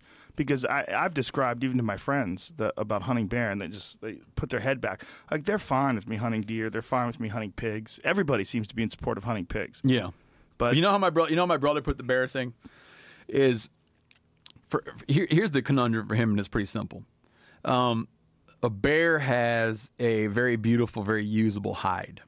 Okay, so you know, like deer hides, you can you can through through a process you can get like a, a buckskin from it. You can get uh, you know some deer hides you can get a pretty good usable leather that that you know they used to use to make apparel. In fact, everybody knows Daniel Boone right? Daniel Boone was a much of his life was spent in the business of trading deer hides. Daniel Boone was a commercial hunter. He would go out and shoot whitetail deer in the summer when their hides were thin and sell them, and it was used for industrial workwear. It was used for uh, work apparel, like basically the 1750s version of Carhartt clothes. Hmm. Was made out of deer hide, summer deer hide. I'm not familiar with that term. Carhartt? What does that mean? like Carhartt workwear, Carhartt jackets, Carhartt pants. Jesus No. Christ, Joe. No, I know Dickies. Yeah, same thing. Okay, I never Yeah. heard of Carhartt though. Yes, yeah, same thing. Have like, you heard know, of it, Jamie? Kinda, yeah. Like you know, like uh, work pants. They got like a little Right. holster for a hammer and shit on the Gotcha. side of them. Yeah. Okay. Um, So they used to make them out of buckskin. yeah, like work work apparel in his time was made from buckskin. I so, bet those things smelled great at the end of the day. oh, dude, my dad had my dad saved a lot of his deer and had a uh, and had a sport coat made out of his own deer. And dude, that thing was amazing and smelled good. Really? Oh, dude, it was the nicest jacket. I should steal that. Yeah, he's dead. I should find. I should go dig around his stuff and find that coat. He, he it was dyed black. It's beautiful coat, How but it come had a you never of, had one made? You've shot a lot of deer. well, that, that's what I was gonna get at. Is uh, it's like yes, you can do stuff with it, but it's not really. It's in today's age of other fabrics is not practical. However, a bear hide has timeless beauty and timeless application. Have you ever thought about making a jacket out of bear hide? Yes. Did you ever do it? Yeah. Well, no, because what I was doing for a long time was saving up my bear hides, and I wanted to cut them into like nine or ten inch squares and have a very large comforter made out of many different bears cut into squares, stitched. I haven't given up on that idea, but I give a lot of my bear hides away to people who really like them. Anyway, when you get a bear, it's like no one in their right mind gets rid of a bear hide. Right. So you get one and you get it tan, and then you got a bear hide. And once you got a bear hide and it's like on the floor, and then you got a bear hide over the back of the couch, and you got a bear hide hanging on the wall, you get to a point where um, you don't need any more bear hides. You you eat the meat and you have the hides, but you don't need more bear hides. And when you get a bear, there's an expense to getting the hide prepared, but you feel wasteful not using the hide. So it's very hard to shoot a bear just for meat Right. because you feel like you're wasting something that people really want and it's beautiful and people like to use to decorate their homes and use it as a totem of the wild. As opposed to a white-tailed deer, where very few people do anything with the hides. Yeah. So now, like one day, Danny was like, eh, the last bear he got, he got up to the bear and and and found himself just kind of. He goes, I just don't, I don't need, you know, like I look at it and I'm like, I have like a set of obligations to this animal now, and and uh, I'm not excited about it anymore. I don't want another bear hide. It's it's an expense, and he just he never killed another bear Wow. he's got some bear hides that he loves, but he just he just got to where he's got enough other stuff to eat. He's a moose snob. He kills a moose every year. Likes to eat moose meat. Um, feeds his family moose. Feeds his family salmon primarily. Well, if he kills a moose every year, the other problem with that is you're talking about like 600 pounds of meat, right? Yeah, he's got a family of four. He burns through it plus. Wow, I mean, it's all he eats. Yeah. So, but it, that's, that's just kind of like where he got. And I knew a lot of people. For whatever reason, I used to hunt bears with my other brother, and then he don't. He, he like when he's out at his his when he's out at his wife's ranch, he'll see bears running around during bear season. He doesn't even think about going and hunting for them. And he used to hunt bears.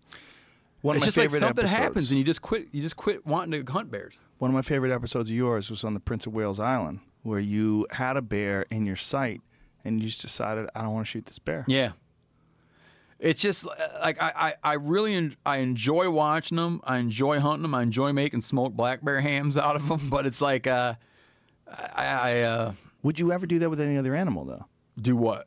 Look at it and say I don't want to shoot this. Like if you Oh, saw a mature a mature mule deer, 180 inch mule deer, No. no, right? Mm-mm. Right. But I could picture it like with with you know, um, there's a, there's a handful of animals that you know what it is. You can't. One of the, it's one of the things is this. I can't help but watch a bear. If I'm out and I glass up a bear, you know, when I say I'm out glass up, I mean like if I'm sitting on a big glass and tit or a glass and knob up some high where I have a commanding view of the landscape. Glassing meaning use your binoculars to uh, look at the landscape. The, for- way the, the way I generally hunt, um, I hunt a lot of open country in the American West and in Alaska and things where you have good visibility. Um, the bulk of the time I spend hunting, I spend on a good lookout point, a, high point where you can see, you know, a good 180 degree view, or, or maybe not always 180, sometimes 360, whatever, a commanding view of the surrounding landscape. And we generally hunt by sitting there and observing uh, with binoculars and just watching, watching, watching to the point where sometimes we'll spend days doing nothing but watching animals through binoculars. And um and when you get good at this, you you find animals that people would never in a million years find, that other people would never in a million years locate. When I'm doing that and I find a bear, and I'm observing a bear, you, I would never leave that bear to go do some other thing. When you find a bear, like when I find a bear, I watch him till he's gone. You can't turn away from him because I always feel like at any point he's going to do some amazing thing that would blow your mind. like what? I don't know, like crush something's skull. I don't know. They're just up. They like are always doing weird things. They eat a vast array of things. My friend John Dudley was watching a bear through his binoculars, and he saw a bear run up on a moose and smash it on the back and crush it. He- That's what I'm saw, talking about. He saw a grizzly smash a moose on the back and break its back. Literally hit it so hard that it snapped the moose's Yeah. back, and then he tackled it once it was down, started eating it. I haven't seen that, but that's what I'm looking for. so you watch them, and there's a sort of anticipation with seeing them. right. Um, deer they're very interesting and, they, and and the more you watch them the more you learn about them and, and the thing that i've always been fascinated by and was talking about with some friends of mine recently was um how, how interested i become in uh interpersonal relationships among mule deer like the body language they use and how you can locate deer that you can't see just based on body language of deer that you can see. That you watch them and you become aware of things they're aware of and you learn where other things are that you that are out of your view just by how just by what it's doing Both it's- male and female? Generally it's it's doe not sometimes in a general the most obvious one is does that know there's a buck around You took me for in their uh, body language there and then does that are encountering another band of does have a body language they use and you just get used to this and you sort Just of have it in your enough. database. Yeah, and then once you see it, you go like, oh, he knows about it. There's a deer somewhere that's not in that group, and that deer is aware of the fact that the deer is not in the group, and it's like wondering about it. Ah. And you just see that. So I, I'm interested in that kind of stuff, but I can walk away from deer. You know, I can like see like, there's some deer, and I can just go look in another direction. Something about me makes me stare at bears. Wow. I can't give up on them. Like I just like I'm watching them, watching them, watching them. Do you have the same feeling about Wolverines?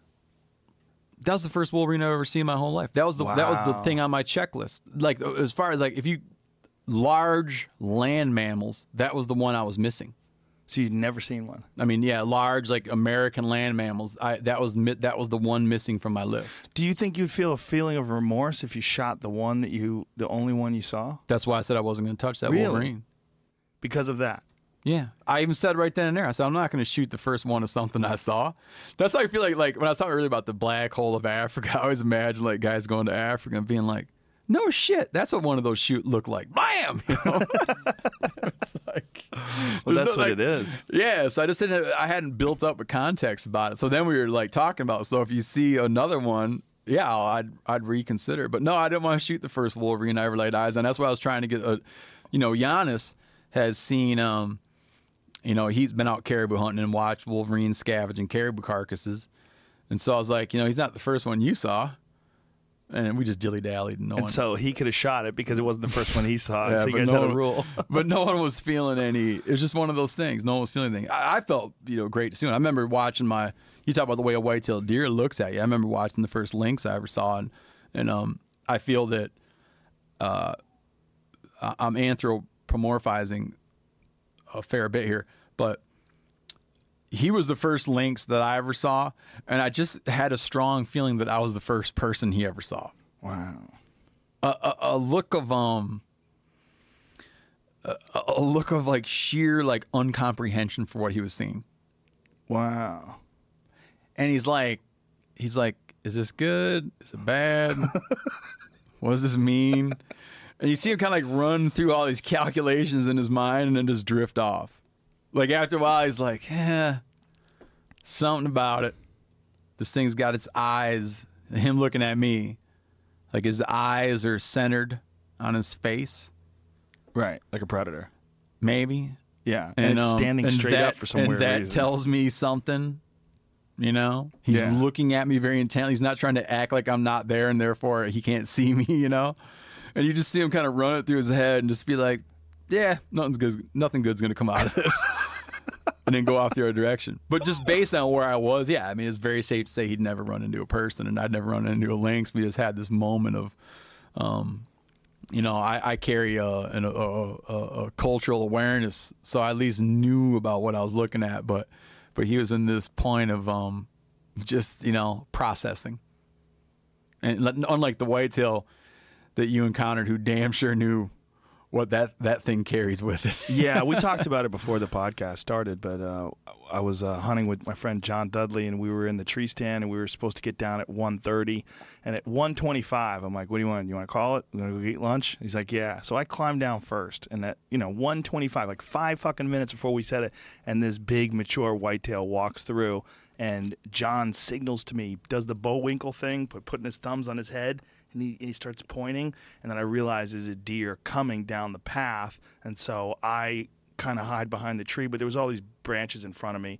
Anyway, you've already heard the story, but for the people listening, the deer locked eyes with me, and there was this intensity, like immediate intensity in his eyes that I'd never experienced an animal looking at me like. It was it was very tuned in. He knew exactly that I shouldn't be there, and I just froze. I was wearing camo. He's looking me right in the face, like right my, and his eyes were bulging out of his head. Yeah, He yeah, turned no, around no. and bolted. But it's like an electricity to them. Like they know. I I have very vivid memories of when I was 12 and had just uh, hit legal hunting age in Michigan, and I was sitting on the ground hunting squirrels on a farm owned by a man named uh, Alan Zerlot, and leaning against a tree and, and having a, a, a fork horn whitetail coming through the woods. And you know a four like this like a buck like that this isn't always true but generally like a fork horn is a year and a half old. Well even at that time you start hunting squirrels september 15 in michigan. So i mean that deer was you know he could have been as little as 15 16 months old. Um he locked on to me saw me and knew to looked in my eyes, but didn't know what the hell I was. I remember him coming at me and coming at me and coming at me and getting so scared. And I, and I had always known like you just like there's a thing you just like you don't yell in the woods like you don't make noise in the woods you try to be quiet in the woods. I remember uh, grabbing sticks and trying to snap them to make a noise to make that deer spook off, you know. But being like conflicted between just being scared shitless and doing the thing you don't do, like as a hunter, is you just learn like don't make loud noises in the woods. When people make loud noises in the woods, it makes me cringe, man. Well, what's interesting about this mature deer that saw me and freaked out when he saw me is that literally a minute before that, because I was down. When I was down, that deer came through with two other deer, and one of them looked to be like maybe a two-year-old deer, and one of them was a baby. One of them was like one-year-old, and the one-year-old got within 15 feet of me. Yeah. I was just pinned up against a tree, and the one year old walked right by me, had no idea I was alive. The other one that was younger deer walked by me, didn't look my direction at all. The old one looked right at me. He's like, fuck this.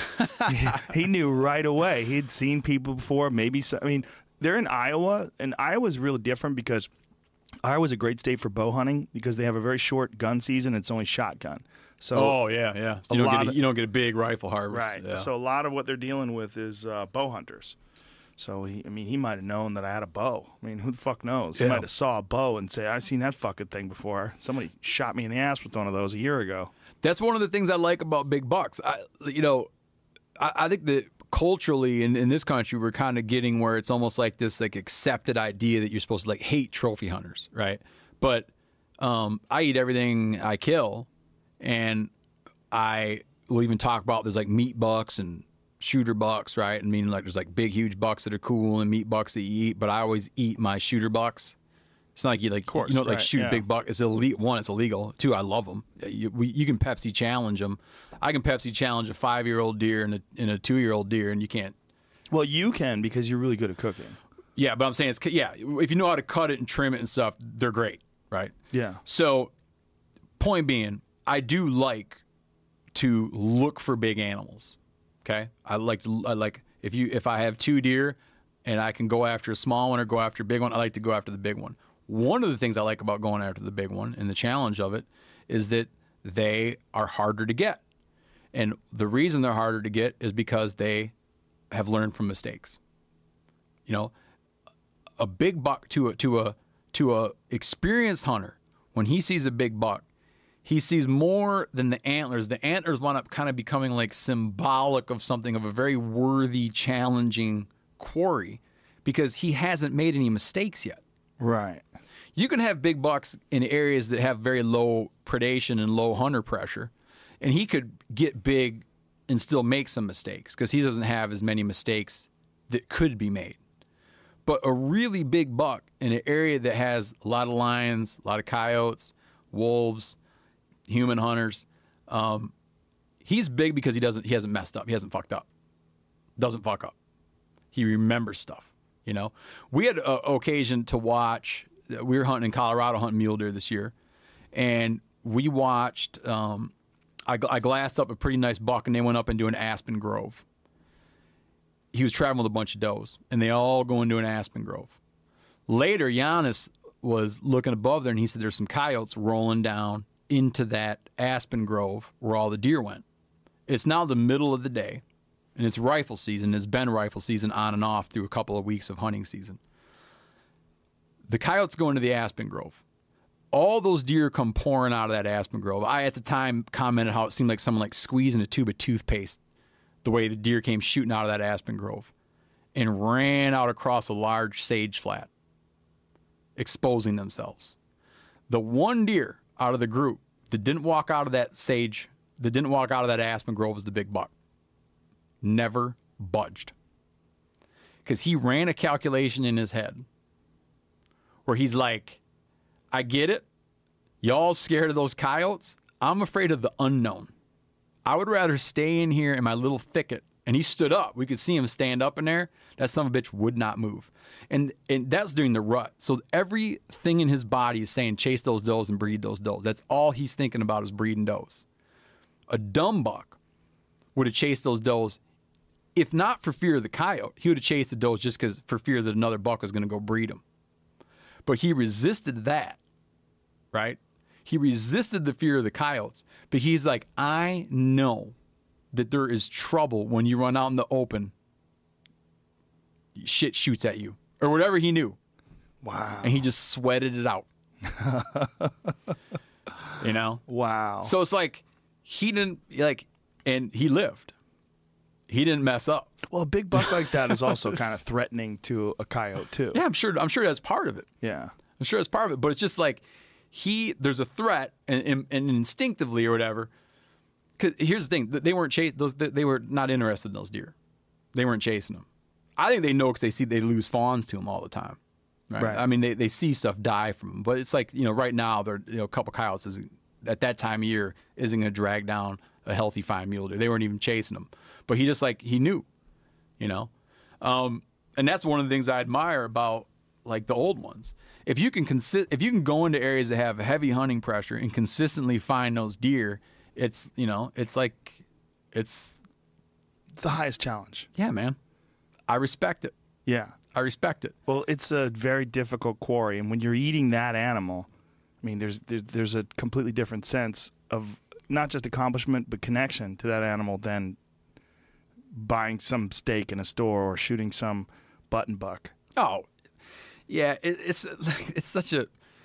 That's the thing is it winds up being like such an obvious conversation that it's that you sometimes feel like it's um that having that conversation with people who don't get it is like shooting fish in a barrel.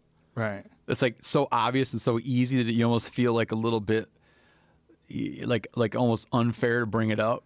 Well, you But to say that do. like yeah, well I do because I'm like But for the same reason why you're challenged to chase after big bucks. Yeah, It's the it's same. like like you're telling me that somehow you like if you eat meat, that somehow the the, the, the system by which you go about getting meat through farms and stores and shit like that is somehow morally or aesthetically or or ethically or somehow superior to me eating an animal that I've hunted myself from a sustainable population that's well managed and that I've decorated my home with its parts that will be there until I die.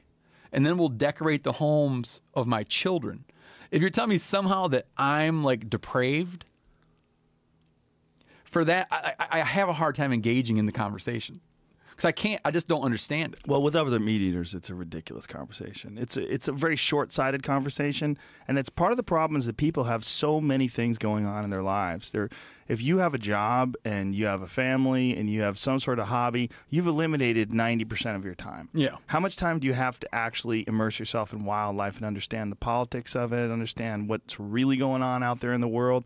How many people have actually seen an overhead view of the Pacific Northwest and looked down at all the forest and just just done the calculations in their head about these animals and how many of them there are and how much of the Wild West is filled with animals and But how, that doesn't stop people from having opinions on of course shit. of course it doesn't. They're just not educated It's the reason why, and, and uh, it's the reason why after all these years, I still um, have no opinion on Obamacare I do not understand it. So I'll point out, like, I have no opinion. And I'm trying to have this infectious result on people where people will stop talking about shit they don't fully understand. No, people have these knee-jerk opinions. They're just they lock them in. Like this is as a left-wing person, I think this. As a right-wing person, I think that. And I think, as we pointed out, you and I both believe that that's a ridiculous perspective. Can I close with a bit of flattery? Please, Um, it didn't occur to me till I was coming down here today, but I, I've been railing a lot on uh, the, the the the echo chamber that we all live in. Um, and I think that if anyone goes and you look at your uh, uh, you look at your Facebook feed or any number of things, like we surround ourselves with uh, people who tell us what we think. You know, and, it, it's kind of become very obvious. And I think that this presidential election cycle really brought it out, where you had just two vastly different narratives playing out, and and people on each side of it feeling like so absolutely certain that not only were they right, but that everyone felt the way they felt. Okay, right? and it's just been a big part of the national conversation, like the echo chamber thing. Um, what I have found with people that listen to your show, who come up to me and be like, "Oh, I heard you on Joe's show the times I've been on there," is that you haven't, you've somehow managed to defy that, where you have the the right wing nut jobs and the left wing nut jobs all listening to you at the same time and the middle of the roaders. But like when someone comes up and says, "I was listening to the Joe Rogan podcast," I'm always thinking like, like what does that make you? And it, it doesn't mean anything. It's like I don't know. Just the fact that you listen to it, I don't know. What, I, that doesn't tell me anything about you, other than that you like to wrestle with ideas. Because this is one of the few places where people are talking about shit, and you talk about stuff and bring it up, where it's like people are willing because of you and the way you handle it they're willing to subject themselves to disparate views for a minute and i don't know what it is the formula if you've even thought about it but it's a nice invention Uh, it's just how I look at things. I think I don't. Uh, you know, I have my rigid lines that I won't cross. You know, where I, think something is evil or something is ethically wrong. But I'm willing to entertain ideas, and I'm not. I'm not rigid. Like Yeah. if, if someone comes to me and they tell me that I'm wrong about something, I'll go, really? Like how am I? How am I wrong?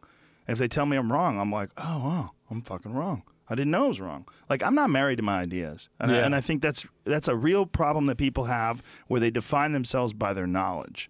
They they think they're smart or they're uh, they they think they're valuable because they have a certain amount of information in their head, and I think that's crazy because especially as you start getting into more things or get exploring new subjects and new topics you realize it is impossible to know everything. It's not possible. So for you to define yourself by the the knowledge that you know or the knowledge you don't know it seems kind of crazy. I think you're far better off defining yourself not even defining yourself but far better off approaching the world by searching for the truth you know and not being connected or married to any ideas. It's far too often people get into these discussions with people and it becomes a game of of what you're trying to win you know trying to one up the person with information or data and then coming along coming off of that with a victory. Yeah no i'm with you. Yeah i mean that's what you're seeing on all these news shows man. You're seeing I, I, one of the things that i did during the election was while the debates were going on and, and post debate i would bounce back and forth and spend an hour on fox news and an hour on cnn and i was like what is the world? Like this is this is so baffling because these are these are just enforced narratives from one side and the other, and I think the the, the country suffers because of that. People suffer because of that. It's a tribal inclination that I think we have to uh, to support one side or the other, or to adopt these predetermined patterns of behavior or pre- predetermined belief systems. or that it, or that it's shameful to switch positions Yeah, that it's a fl- you're a flip flopper. Like, how the fuck do you not learn? I mean, you, you you can't be right all the time, and you can have preconceived notions that turn out to be incorrect, and you have to be able to recognize those. Yeah, it's good. I, I enjoy. I, like I enjoy talking to you. I Um, enjoy talking to you too.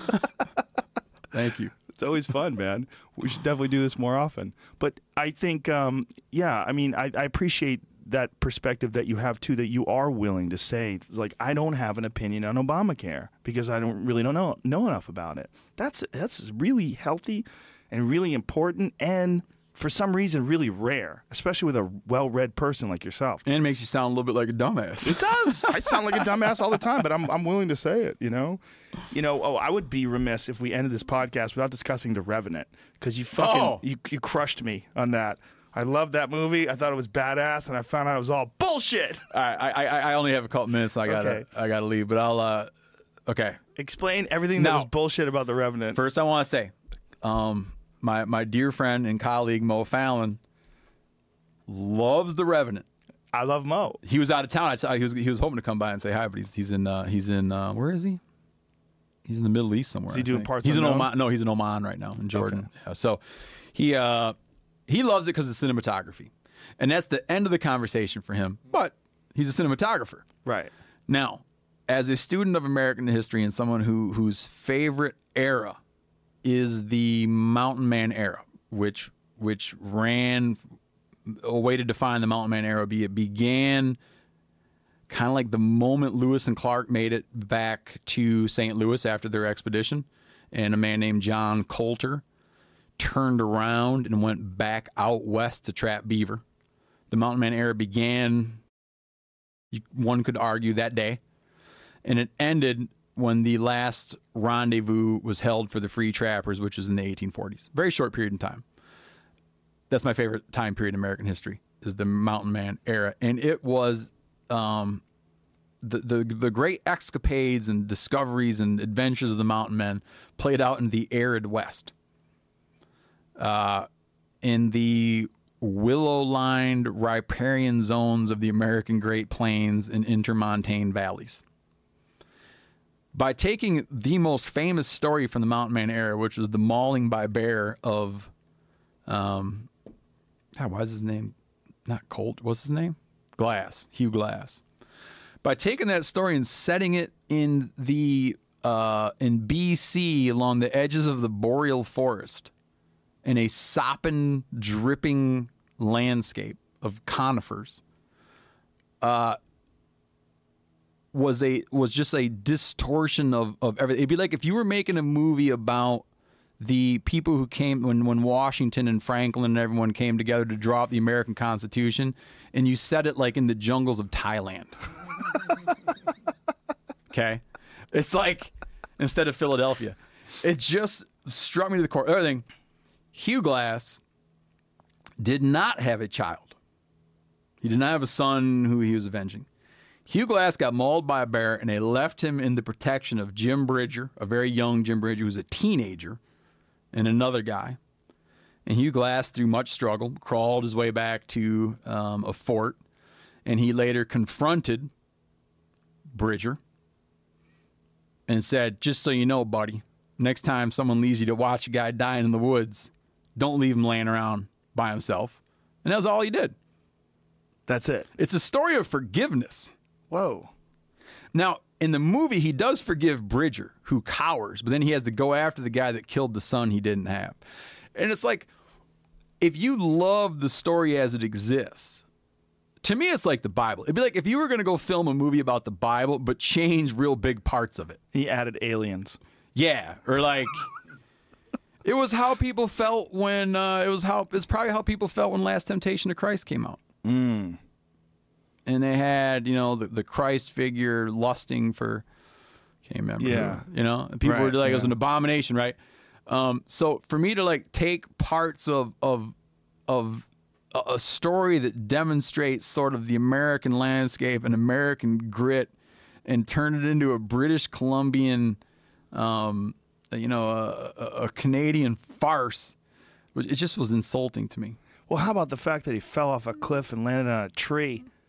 A lot of that stuff was upsetting. That's all fake. None of that happened. No, he did a lot of crawling. I think he ate a rattlesnake. He did uh, come across. He he stole the. He, he came across a, a, a wolf kill, and scavenged some parts from it. And most of what he was doing was crawling. Could he walk at all? You know, I don't know how, at what point he started walking. He started out crawling. It's a great story. I would have done a damn movie like that. I would have called it The Crawling Person. Sort of like Tom Hanks in Lost, right? When he's on the island. I mean, Yeah. it's a lot of struggle, right? It's Yeah. not like he makes his own teletype machine and starts sending messages to the rest of the world. And I can see how it went. Like I've you know I've been around in business enough where I can see that there's there are forces at play where they probably went and they were saying, you know what, I get all that shit, but you better put a love interest in this thing. Well, isn't that in a lot of ways similar to your experiences in Hollywood when you were doing your first show? yeah, You know, I mean, uh, what was it? The Wild Within. Wild Within. Yeah, when I when I saw your first show, and then I spoke with you about it, and you know, they were you telling me like they were trying to like let a moose loose, and then you would shoot it. They had like a captive moose. They Well, it was just to- it was an early conversation I had where I was trying to explain. I'm like, you know, hunting's pretty hard. Like a lot of times stuff doesn't show up. And a guy who I later became friends with and have a lot of respect for, uh, but he was new to hunting and was not was not new to television, was new to hunting, and he was saying, well, that's why they have animal wranglers.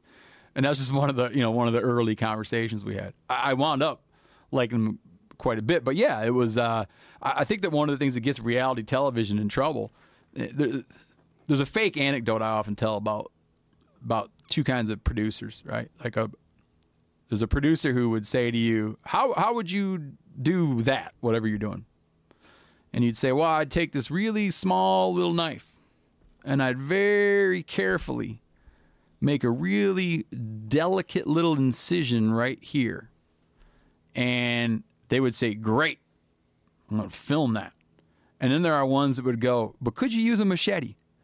And I think that um you know and those are two types of you know and luckily in my career i've now I, i'm able to surround myself with with people who who like that little small knife well, you got very fortunate in that you went to the Sportsman's Channel, which gives you essentially free reign. Yeah they don't mess with us Yeah. Th- that, that i've always, i just have loved working with them in the way that they've just allowed us to make a just allowed us to do our own thing um there's, there's a lot of trust there, and there's a leap of faith there, and I like to think we haven't let them down. But um, Well, you you definitely honor that trust, and I think uh, that's one of the reasons why your show is the first show of its kind to be on Netflix. And uh, I think it's it's it's educating a lot of people. It's not just uh, a show that's a, you know, a show preaching to the choir. You know, it's not just a show for enthusiasts. It's a it's a show that gives you an insight and a perspective into it. And I think you're the guy to do it too, because I think the ethics that you carry.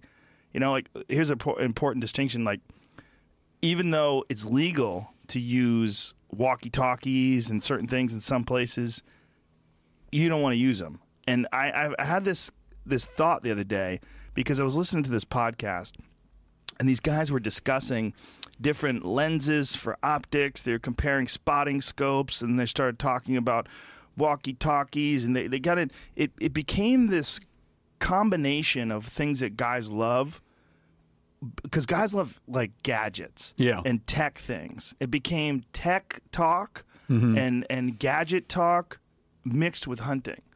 And I, I, I started thinking, I'm like, well, when does this end? Does it end with drones? Does it not end? You know, does it end with what? I mean, what if we come up with something far it's, it's ending. It's ending with drones. Yeah, It's ending with drones. but it does. If knowing absolutely what's I mean, sending a drone up in the air, it flies over. Okay, the herd of elk is you know a mile to the left. We can't see him from here because there's a ridge over us, but we can. We know where the wind is. We can hook around this way. Yeah. We can get those animals. That is, in a in your eyes, that's cheating. Well, categorically at this point, it's illegal. Is it illegal in every state? No, but every state where it, every state, the state where it real, the states where it matters because of having like open country, it is or is becoming, and it's not. You're not going to be. It's just not going to happen. I mean, so many states are out in front. I think 13 or 14 states have banned drones now. It's great that they got out in front of it because Yeah. it sort of came out of nowhere, right? two-way communications is something where a lot of uh, you know uh, some states and i'm not talking like liberal softy states man. Montana alaska you can't use two-way communications to hunt. Because they've decided that that's where you draw the line. yeah That's- because uh, uh, and they might not even discuss an ethics thing but it's, it's something that goes back to the great conservationist and writer aldo leopold where he had said uh, we spent a lot of energy improving the pump but not the well.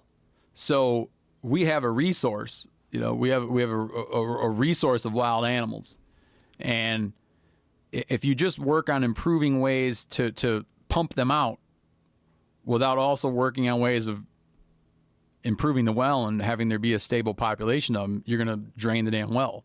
So when we're looking at as emerging technologies come out, you, have to constantly ask yourself, um, with increased efficacy, like if we get it where technology it means that every hunter is always successful, what will that wind up meaning for wildlife populations? It's not going to mean a diminishment of wildlife populations. It'll mean a tremendous diminishment of hunter opportunity you have a lot like a lot of over the counter public land elk hunts in the American West are about 10 or 20% success rates. So you give out 100 licenses, you're going to kill about 15 elk. This is a generalization, but it's generally true. You're giving 100 guys an opportunity. If you have success rates at 100%, how many tags are you giving out, fifteen. right? Yeah. Big so difference. it's it's not it's like you're talking about ethics but you're also talking about access and privilege But aren't for you personally? Aren't you also talking about the way it makes you feel? yeah because well i think it makes everybody feel that way guys that shoot stuff behind high fence they don't the fence is never in the picture and Right. guys that radio hunt the goddamn radios are never in the photographs Right. Right. Right. you see a guy standing there with 10 people in the photo and you know that nine of them were up on glass and tits with radios radioing the guy in but they sure shit aren't wearing the headsets in the picture so they kind of get too that they're not proud of it right. like i would prefer, like one way to, to to look at things for me is i'm like you know is it something that you kind of tuck away when it's all over is it something that's celebrated Yeah. a guy kills something with a bow that some bitch and bow is laying on top of the animal Always. yeah, that's true. Right. Because he's like, oh yeah, I did it with my bow. Yeah. A guy with a gun, maybe, maybe not. Who knows? He doesn't really right. care. It doesn't matter. Yeah, he's like, you know, maybe I might put my gun in there, I might not. That's not the point. A guy who never lays out a walkie-talkie on top of a bull That's very. and takes a photograph That's of it. very true. All right, I That's got very true. That's it. All gotta go. Uh, MeatEater. It's available on Netflix. Thirty. How many episodes? 32. 32 episodes. Uh, MeatEater on Instagram, Steven Rinella on Instagram and on Twitter. Yeah, go. You can also go to the meateater.com and buy all kind of um, downloads of episodes. And next time we go hunting, we should probably bring rifles. I love them. Bang! let's, let's make something happen. Bang! Some Callan has been itching at me. I, I- we we got to get together. We got to get together again. Thank you, brother. I appreciate right, it. take care. Bye, everybody. See you tomorrow with John Jones. Holla. Great.